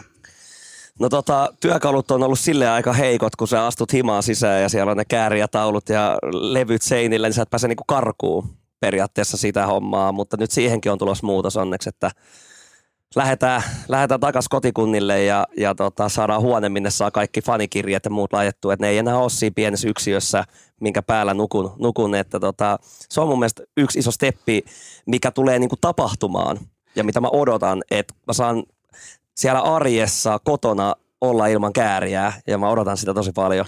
Ja sehän on usein, kun katsoo jotain vaikka, muistat varmaan silloin aikoinaan musiikki tuli sellainen ohjelma, missä ne esitteli omia kämppiään. Kyllä. Ne erittäin menestyneet ihmiset, niin ne, ketkä olisivat ihan oikeasti menestyneitä, niin niillä oli hyvin vähän kotona mitään siihen menestykseen viittaavaa, kuten vaikka jotain patsaita tai julisteita. Kun taas niillä, ketkä olivat vartin feimissä, niin niillä oli sitten kaikki platinalevyt ja muuta vastaavaa. Niin tota, ja se aika... tuntuu aluksi hyvälle. Niin. Totta kai, tiedätkö, sä saat laittua sen ekan kultalevyn siihen ja se on sulle semmoinen niinku juttu, mitä sä välillä katot, että nyt lisää kultalevyjä ja kaikenlaista, mutta kun sitten kun sulla on tiedätkö, se kääriän lärvi tapetoitu siihen seinään, niin sä haluat repiä se jossain vaiheessa pois. Ja kun sä kuulet, sä et kuule tai näe sitä vaan siellä kotona, vaan kun se on koko ajan. Sun vanhemmat, sun kaverit, se pizzerian myyjä, pizzan pyörittelijät, että se kaikki puhuu siitä asiasta. Niin jossain vaiheessa sun pitää löytää paikka, missä sitä ei ole. Ja se, se on koti. Onko tota, nyt tässä nimenomaan tämä kotiin paluu, niin tota, pitäisikö tulla tekemään joku pikku seremonia sinne? Mä voin tulla soittaa, tässä on muuten torvi tossa. Mä otan tuon torven mukaan, mä kajautan siihen sun kotiin paluu tavallaan niin kuin fanfari, niin ootko messissä? Kyllä mä lähden tuohon. Mitä tota, mi, mi, no kaikkihan tietää, mihin sä, mä koitan nyt mahdollisimman paljon väistellä tavallaan sitä tosiasiaa, mihin sä oot muuttamassa, mutta kyllähän kaikki tietää, mihin sä oot Kyllä, muuttamassa. Vantaalle. Vantaalle. Eli Vantaan, Vantaan Jere palaa Vantaalle. Kyllä. Ai jumala, eikö, eikö olekin hyvä fiilis? On, on kyllä. 24 koppi jää taakse ja Kyllä. Ai Penthouse ottaa siellä. Niin, mutta sä oot nykyään, kun mä luin lehteä tuossa, kato, kun mulle tulee, mäkin olen kato liikemies, mulle tulee niinku, kaupallisia lehtiä tai niinku tällaisia kauppalehtiä, niin mä luin, että sulla on siis mittava määrä, siis satoja sijoitusasuntoja pitkin Eiraa, niin, niin tota, kuitenkin valitsit näistä kaikista, valitsit Vantaan. Ky- kyllä, ja, kyllä, kun se on jotenkin, siellä on hyvä olla, että en mä lähde noihin miljoona asuntoihin. Ei missään Mä nimessä. pyörittelen itse niitä vaan. Joo, joo, se Eira Ranta Vitonenkin siellä, joka on sulla lattiasta kattoo sun, niin tota, Rahaa tulee ikkunoista ovista, mutta Vantaa. mitä, mitä se muuten nyt tuntuu tolleen, kun kuitenkin tästä nyt ei ihan hirveän kauan ole, kun, äh, tota, se oli siis mullakin ja sullakin se oli WhatsAppissa vaikkapa ihan tällä yleinen vitsi, että jos susta oli vaikka jossain lehdessä joku juttu, siis niin kuin mennään vaikka vuosi taaksepäin, mm. että nyt on vaikka joku tehnyt sun vaikka keikka-arvostelun, jotain vastaavaa. Että me niinku, se oli hyvin harvinainen. Nyt on joka lehdessä, koko ajan, joka otsikossa. Ihan, sul, sulla asuu Seiskan paparatsi sun pihalla pusikossa. niin tota, niin on, onhan tämä lähtenyt hanskasta. On isosti, iso, isosti lähtenyt ja paljonhan tässä on niin kuin, silleen siedettävää ja joutuu, joutuu niin kuin, nykyään keskittyä sellaisiin asioihin, mitä sä et ole ikin ajatellut, että sun täytyy miettiä, mistä ovesta sä meet mihinkin kauppaan sisään tai niin kuin tällaisia, niin kuin tällaisia asioita.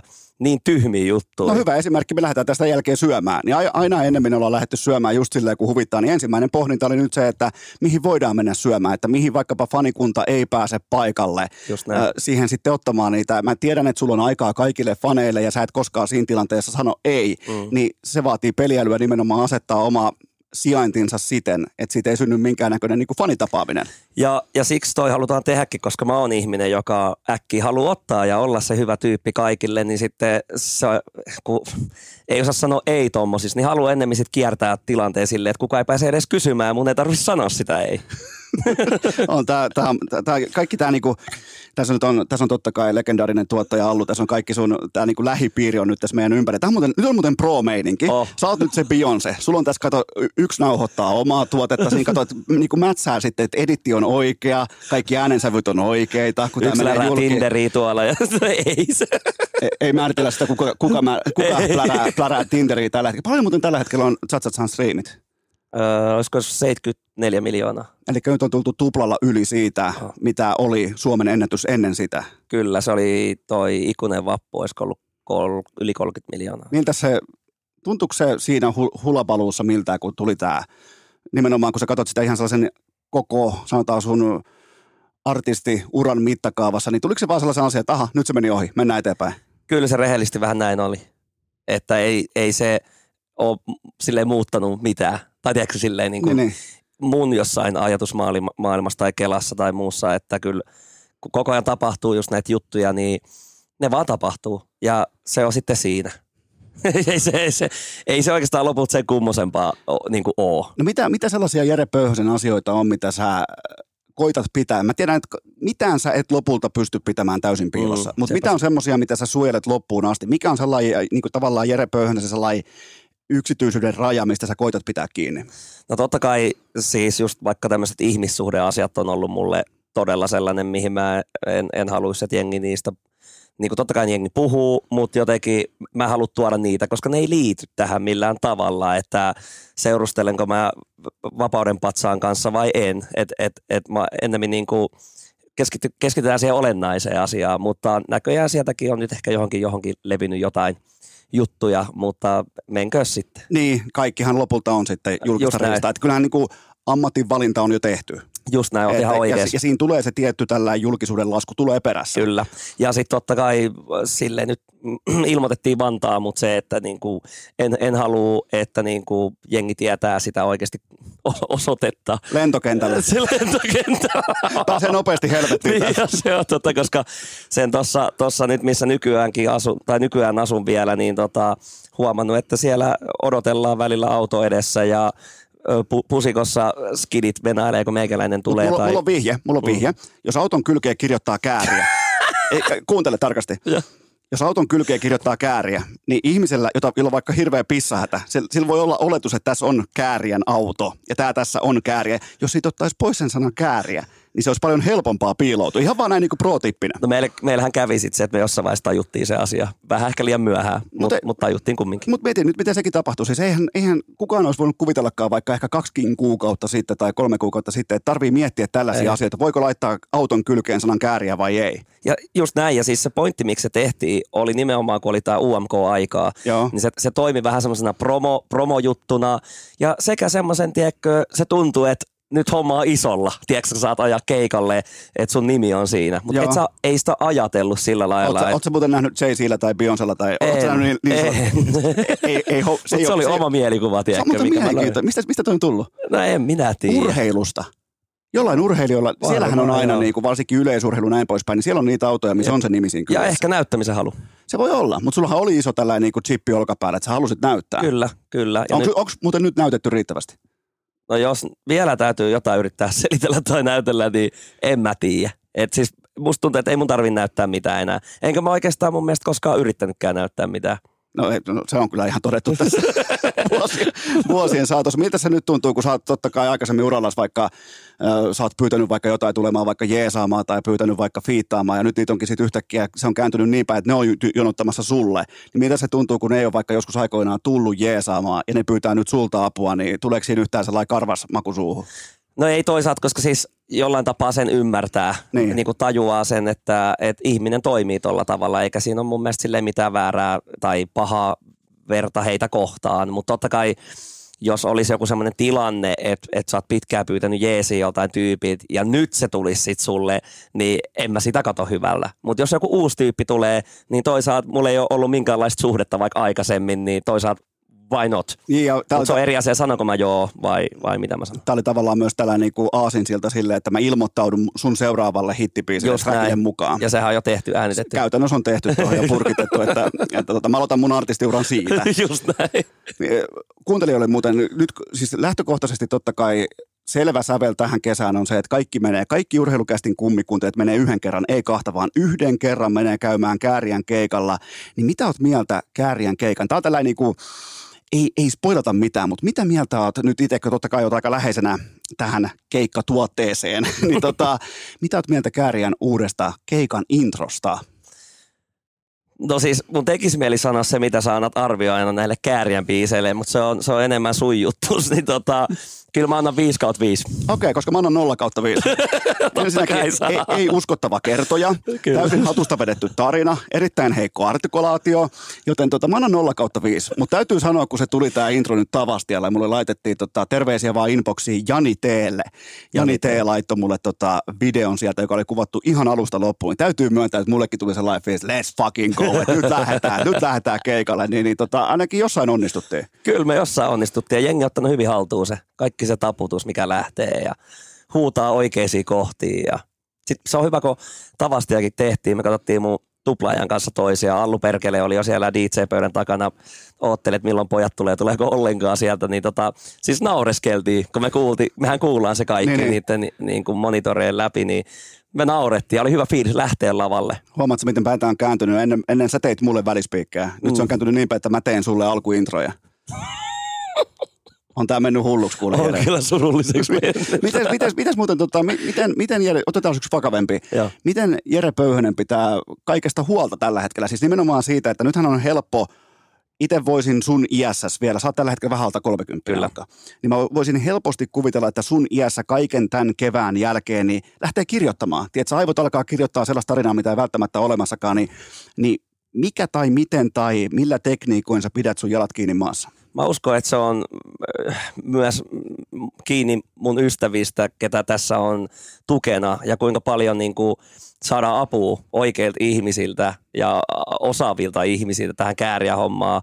Että et mun ei tarvitse, tiedätkö, roudata vesipulloja lavalle tai muita tämmöisiä juttuja. Niin mä uskon, että tollaiset asiat pitää mut kasassa. Että jos mä huomasin jo siinä vaiheessa, kun oli, ö, tätä mentiin Euroviisuja kohti. Ja, ja tota, mähän tuli sitten siinä 40 asteen kuumeeseen kolme päivää ennen kuin oltiin lähdössä reissuun. Niin. Ei se ollut mikään pöpö eikä mikään, vaan se oli tiedät, se tilanne, että sä olit ajanut itsesi niin syvälle ahdinkoon, kun sä suostuit melkein joka juttuun ja ajoit itsesi niin kuin lop, en mä tiedä, oliko mä loppuun ajanut, mutta semmoista vaaran merkit, että jos sitä oltaisiin vielä puoli vuotta jatkettu, niin se olisi arkku kaupoille, niin kuin, niin kuin mun mielestä. Et ehkä tommoset asiat, että osaa sanoa ei oikeassa paikassa. Sitä, ja, Sitähän me harjoiteltiin jo silloin tammikuussa. Kyllä. Nimenomaan silloinhan tuli selväksi, että Sat Sat Sat tulee jättimäinen hitti, niin nimenomaan siihen saakka sä olet tottunut sanomaan kyllä. Kyllä. Totta kai sä oot vilpitön, sä oot aito, sä oot, sä, oot, sä oot hyvä ihminen, sä sanot kyllä. Niin silloin piti alkaa harjoittelemaan sanomaan ei. Ja Kyllä. todella usein ja navakasti ja kertalaakista ei. Niin ilmeisesti tämä tuotti vaikeuksia. Kyllä, kyllä. Ja vieläkin ollaan tilanteessa, missä joutuu parantaa sitä ja ehkä niin kuin tiedostaa se arvo itseä kohtaa, ei kääriää kohtaa, ei, ei stri, musaa kohtaa, vaan itseään kohtaa. Harjoitellaan, harjoitellaan. Mulla on Joo. tässä urheilukästi lippis. Mulla on urheilukästi lippis. Voitko laittaa tämän päähän ja ottaa some itsestäsi kuvan? Mikä on oikea vastaus? Ei. Loistavaa. No, toinen vielä, sanotaanko 2 kautta 2. Eli tota, nyt kun tämä jakso tulee pihalle, niin voitko jakaa tämän sun somekanavissa? Vastaus on, Totta vitus no okei, okay, saatiin 50 Mutta toi on pinnaa. helppoa. Saatiin, saatiin, vi, saatiin 50 pinnaa kohdalle.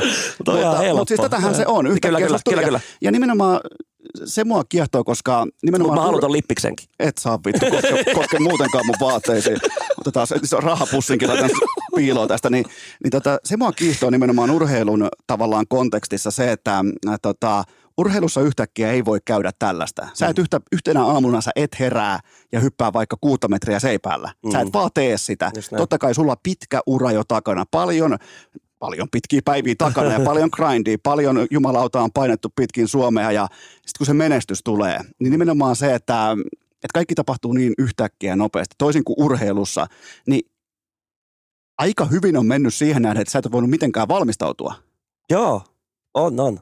Siis mä oon samaa mieltä. Eihän tää, kukaan ei voi valmistautua Ja tällaiseen. kukaan, kukaan varmasti myöskään sun lähipiiristä ää, tota, ei osannut odottaa sitä, että miten säntillisesti ja tavallaan niin kuin aikuisuuden tilassa sä operoit läpi tämän jumalattoman viidakon. Onko se päässyt yllättää sua? Öö, osittain joo ja osittain ei. Tai silleen, öö, on ollut se ehkä, mikä yllätti mut, oli se niin kuin kaiken semmoisen ns paineen alla. Tai tiedätkö, silleen, ei oikeastaan edes mun mielestä ole olemassa mitään painetta, vaan se luodaan ih- ihmisen oma kuva, että nyt sä alat itse ajattelee, että nyt jengi odottaa, että mä voitan tai jotain tällä tavalla. Niin mä mun mielestä aika hyvin pystyn ajattelemaan silleen, että mä vaan menen pitää hauskaa tonne. Joo. Et ihan sama meneekö ihan vihkoon koko homman lopulta, niin tota, mä menen pitää hauskaa. Ja siitä mä oon yllättynyt, just tommosen niin sanotun paineiden alla työskentelyn. Et mä en edes miettinyt sitä asiaa. Okei. Et ehkä enemmänkin missä sitten niinku ne paineet sitten tulee loput ja, tai miten, miten sä sorrut niihin paineisiin on just se, että sä et voi henkisesti hyvin, just että sä vedät itse loppuun, piippuun, niin sä et enää pysty ajattelemaan fiksusti asioita. Ja sit sä alat panikoimaan tuolla noita juttuja. Mä, siis esimerkiksi se finaaliveto, niin ennen sitä, niin ne kaikki mun lauluosiat ja kaikki, nehän meni ihan päin, niin kuin, ei kukaan nähnyt tai kuullut niitä, mutta nehän meni ihan reisille. Se oli ihan hirveetä välillä. Ja, ja tota, mä olin vaan, että ihan sama, että et, kyllä mä menen ja mä hoidan homma. Joo, joo. Ja se oli se finaaliveto, oli mun paras veto. Kyllä. Eli sä niin kirkkaissa valoissa parhaimmillaan. Kyllä mä näin uskoisin, eli siellä pienen pubin nurkassa esiintymässä. Mutta on tärkeä sulle nimenomaan tämä kokonaiskuvan hahmottaminen, koska jos sä Mm. olisit sellainen, että sä alkaisit itsellesi asettamaan tiettyjä vaikka standardeja tai paineita tai sellaisia näkymättömiä vastustajia, nyt olisi ihan itsestään selvää se, että todennäköisesti sun seuraava biisi ei ole Tsatsatsaan kaltainen menestystarina. Niin jos sen heti alkaisi olettaa, että lähdet jahtaamaan sitä uutta, tiedätkö, kaikkien aikojen kovinta hittiä, niin sehän olisi ihan loputon kehä. Jep, ei, kun mun mielestä niinku pitää jahtaa sitä samaa mitä aikaisemminkin, että jahdataan hyvää fiilistä ja tehdään musaa.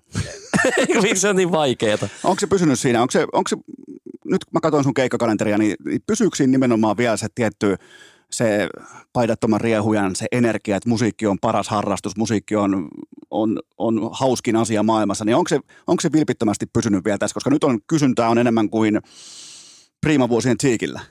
Ö, totta kai ö, tulee kysymys siihen just, että kun se, mihin sä sen ajan käytät, et, et, et jos sä pystyt just hyvällä fiiliksellä tekemään sitä musaa, niin mä uskon, että se sama fiilis kuin miten syntyt satsaa ja punaiset marlit ja kaikki urheilujätkät ja legendaariset biisit, niin mä uskon, että se sama fiilis saadaan pidettyä, mutta jos sä ajat itseäsi piippuu tuolla, niin sit varmaan tulee ole hankaluuksia, niin kun, että tulee se paine just siitä, että nyt pitäisi saada äkkiä ulos jotain uutta ja sit aletaan hätiköimään ja tekee huonoja päätöksiä. Et, et, niin kuin mä sanoin, meillä on hyvä tiimi nyt tässä tekee ja ollaan saatu lisää apuja tähän musan tekemiseen ja mä en hirveästi ollut studiolla muuta kuin nyt, nytkin sunkin kaa täällä tehtiin nyt legendaariset speakit, niin me ollaan tähän jäämässä tekemään musaa ja tää ensimmäisiä kertoi tämän koko viisun jälkeen, että mä pääsen tekemään musaa, koska ei mulla ollut energiaa, ei, eikä oikeastaan kiinnostustakaan. Mä voin laittaa rajan, jos ei tule vähintään 100 miljoonaa striimiä ekaa viikkoa, niin se on epäonnistunut se toinen biisi. Mä oon samaa mieltä. No, onks, mitä sä ollut? Nyökkää.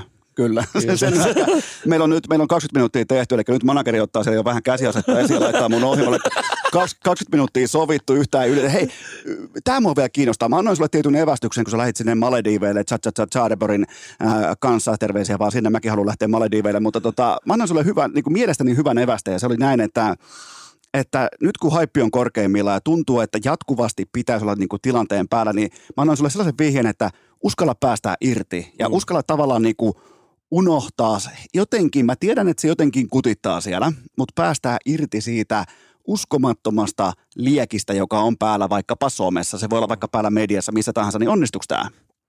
Sanotaanko, että se onnistui sille 90 prossaa. Tai okay. sanotaanko, kun mä oon ihmisen tosi sellainen myös, että jos tullaan vaikka tuommoiseen someasiaan, että jos mä keksin, vaikka mä oon lomalla, Joo. ja mä keksin jonkun hauskan jutun, niin mä tykkään tehdä sen. Että se ei ole mulle semmoinen, tiedät, että se jotenkin asia, mikä mun on pakko tehdä kun mä oon aina tehnyt somea mun mielestä niin kuin tähän päivän asti, toki nyt on tullut näitä kaupallisia keissejä, mitkä sitten jo ho- ne hoidetaan, kun Joo. ne pitää hoitaa. Mutta muussa tapauksessa, niin mä oon tyyppinä semmoinen, että, että vaikka mä olisin kuinka väsynyt tai milla, millainen tahansa, niin mä saan itse myös itselle energiaa ja iloa siitä, kun mä nauran mun ome, omille vaikka somevideoille. Niin se ei ole mulle semmoinen taakka.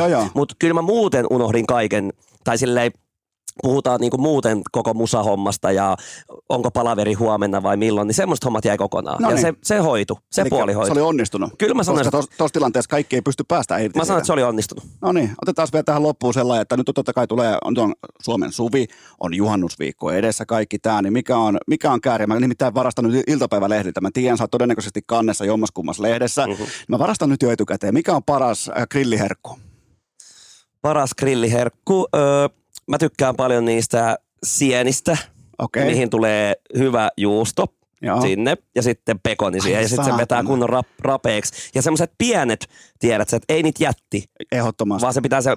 Olla... Amatöörit ostaa niitä isoja. Ekso? Ne, ne ei tule kunnon lämpiminä pois Just sieltä. näin. Niin se, ja sitten mä tykkään tota, chilimakkarasta sama juttu, mutta me ei saata sitä chilimakkaran nimeä, koska se ei ole maksanut meille penniä. Just näin. Just näin. Ja tämäkin pitää sun opettaa. Huomasitko Ju- myös, miten teit? Joo, joo, huomasin. Mä annan pisteen, että manageri laittaa takaisin asetta, kun tästä tehdään vähän niin kuin nyt. tota, mitäs me muutaman varastetaan iltapäivälehdet? Me varastetaan se, että mitä kääriä tekee kesällä silloin, kun ei ole keikkoja.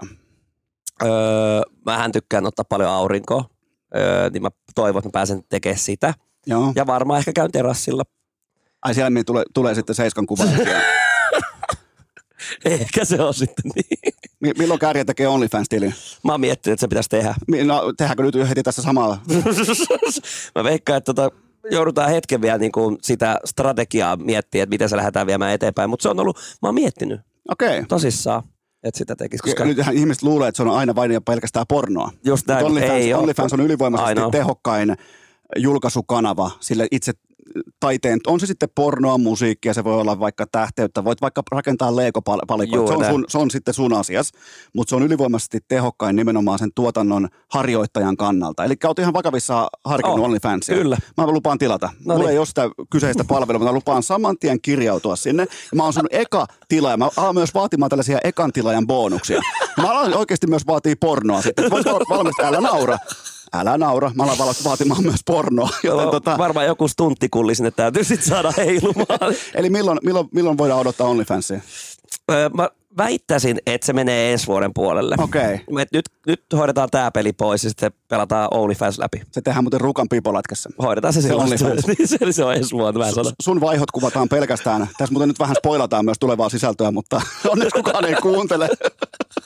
Onneksi kukaan ei kuuntele ja ketään ei kiinnosta, mutta tota, nyt me laitetaan tämä purkki. Manageri, manageri näyttää, että jatkakaa vaan, koska kulkee. Onko, onko sulla muuten jotain itsellä kerrottavaa? Mitä, mitä tämä kevät on opettanut sulle Jere Pöyhäsestä? Älä luota kaikkiin. Okei, Ka- onko tullut, onko tullut huirait vastaan? No sanotaanko näin, että en halua mainita mitään nimeltä tai mitään mennä sen syve, syvemmälle, mutta niinku o hereillä ja tota, älä, älä puhu kaikkia asioita niinku eteenpäin, mitä ennen pysty tehdä. Okei. Okay. Et se on yksi semmoinen, mikä on myös itsestään selvää niin kuin loppupeleissä. On, on. Joo, joo, bisnestä. Mut, kyllä, mutta silti se on niin kuin yllättänyt ja opettanut kyllä niin kuin, itseäni. Onko se, onko se kans tullut tässä kohdin selväksi, että tietyille tahoille sä olet vain hassu kaupallinen työkalu, joka käyttää vihreätä hupsuasua? Kyllä, Ja se on nyt tullut... Niin Se on selvä. Joo, ja, ja, koska tällaisen huuman keskellä helposti voi ihminen sellaisessa tietyssä niin kuin ehkä naivistisessakin tilassa voi tuudittautua siihen, että, että sä olisit jotenkin se rakastettu tai, Just tai näin. niin kuin näin, niin kuin sä ootkin, sä oot aito, Jere Pöyhänen on aito ihminen, mutta se millä printataan rahaa, mm. niin se on se kääriä. Just näin. Niin tää on tullut sulle selväksi. oh. Anna esimerkki. no en mä lähde enää tommosia sun juttuja, että sä annat mulle lippikseen ja postaa se. Et ehkä to, tossa lähdetään liikenteeseen. Niin, Just näin. Mutta siis isojen, sä oot tullut sieltä, no mikä se nyt ikinä onkaan, joku kellari. Sä oot tullut isojen tyttöjen ja poikien maailmaan. Ja, Kyllä. Ja, niin kuin, ja nyt, Pitää tää- pelaa sen mukaan ja sitä, on, myös. ja sitä on näin, mä voisin väittää, että mä jossain määrin sut tunnen, niin sitä on näin kaverina kautta ystävänä, sitä on kivaa seurata, koska se, se kaikki, mitä sulle tapahtuu, tapahtuu ekaa kertaa tässä ja nyt. Kyllä, Ja se on vähän kuin katsoisi, miten vauva kehittyy päivittäin, koska sekin on mulla arkea. kyllä. Niin, niin koko ajan joku on uutta, jännää, näin poispäin. Ja, et miten se tulee sen asian kanssa toimeen. Niin mä, kuten sanoin silloin jo Liverpoolin aikana, niin mä sanoin, että ylpeä pitää olla. Sä et ole kertakaan kussu omaa sänkyä. Siis kuva, voi, voi olla, että oot kussun niinku formularakanoihin niinku oikeasti, mutta siis näin kuvainnollisesti, että Kyllä. kussu, niin Joo. se on aika komea suoritus. Joo, Koska ei, ei tälleen ketään ole viety sitten ehkä Mikael Granlundin 2011 kevään. kyllä. Se on, se on, täytyy itsellekin nostaa hattua siitä ja katsotaan, kaikkihan voi käydä aina.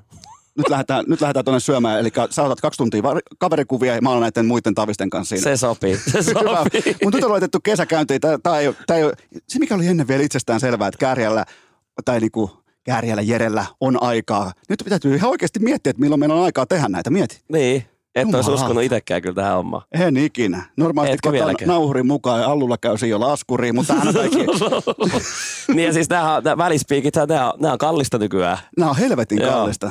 Mi- mitä meillä on muuten Esko tapahtunut, kun silloin kerran sä tulit, silloin se, se oli se hieno sininen se semmoinen pussukka, missä oli niitä kaikkia vähän energiaa juomaa ja... Oshita, se niin, voi sanoa. Niin, siis Oshita Joo, oli joo. ja sitten oli muita, mitä ei mainita, niin sitä pussia ei ole näkynyt enää. se, se taso loppui saman tien. Manageri, missä meidän raideri on? ei vain. Mä, mä, mä kyllä muistan, mä sen vanhan se ollut? Se oli kova aina. juttu. Mä toin nyytin aina mukana. Joo, ja se oli Kelaa, siis me oltiin Alluka ihan fiiliksissä. Et kerrankin meille maksettiin. Ois, ois sitten, mä, mä tuon ja mä voin luvata tämän jälkeen, että Ossi tuo vaikka, se tuo vaikka kontti lavallisen sitä kamaa tuohon, mutta ai tää on kaihertanut. Mä ihmettelenkin, että vähän joku kaihertaa. Joo, se on se. Jos on, kato, se on tuolla jossain. Ha, mutta halvalla, halvallahan tässä Mutta, ollaan mutta tämä antaa, myös, tämä antaa myös kuuntelijoille reaali, niin kuin rehellisen kuvan siitä, että miten on tultu tähän. Nyt kun toinen on iskenut supertähdeksi, niin mikään ei ole muuttunut. Ei, Tää- eikä me muuteta mitään ei me, se on voitto tai kuolema. Just, kuolema. Mutta hei, nyt on kesä laitettu käyntiin, melkein puoli tuntia tuulattiin ihmisten aikaa, joten kiitoksia tästä Jere Pöyhänen. Yes, kiitos Esko. Ja kaikille kuuntelijoille loppukaneetti, että ihan muutaman äh, päivän, ehkä jopa viikon kuluttua jatkuu.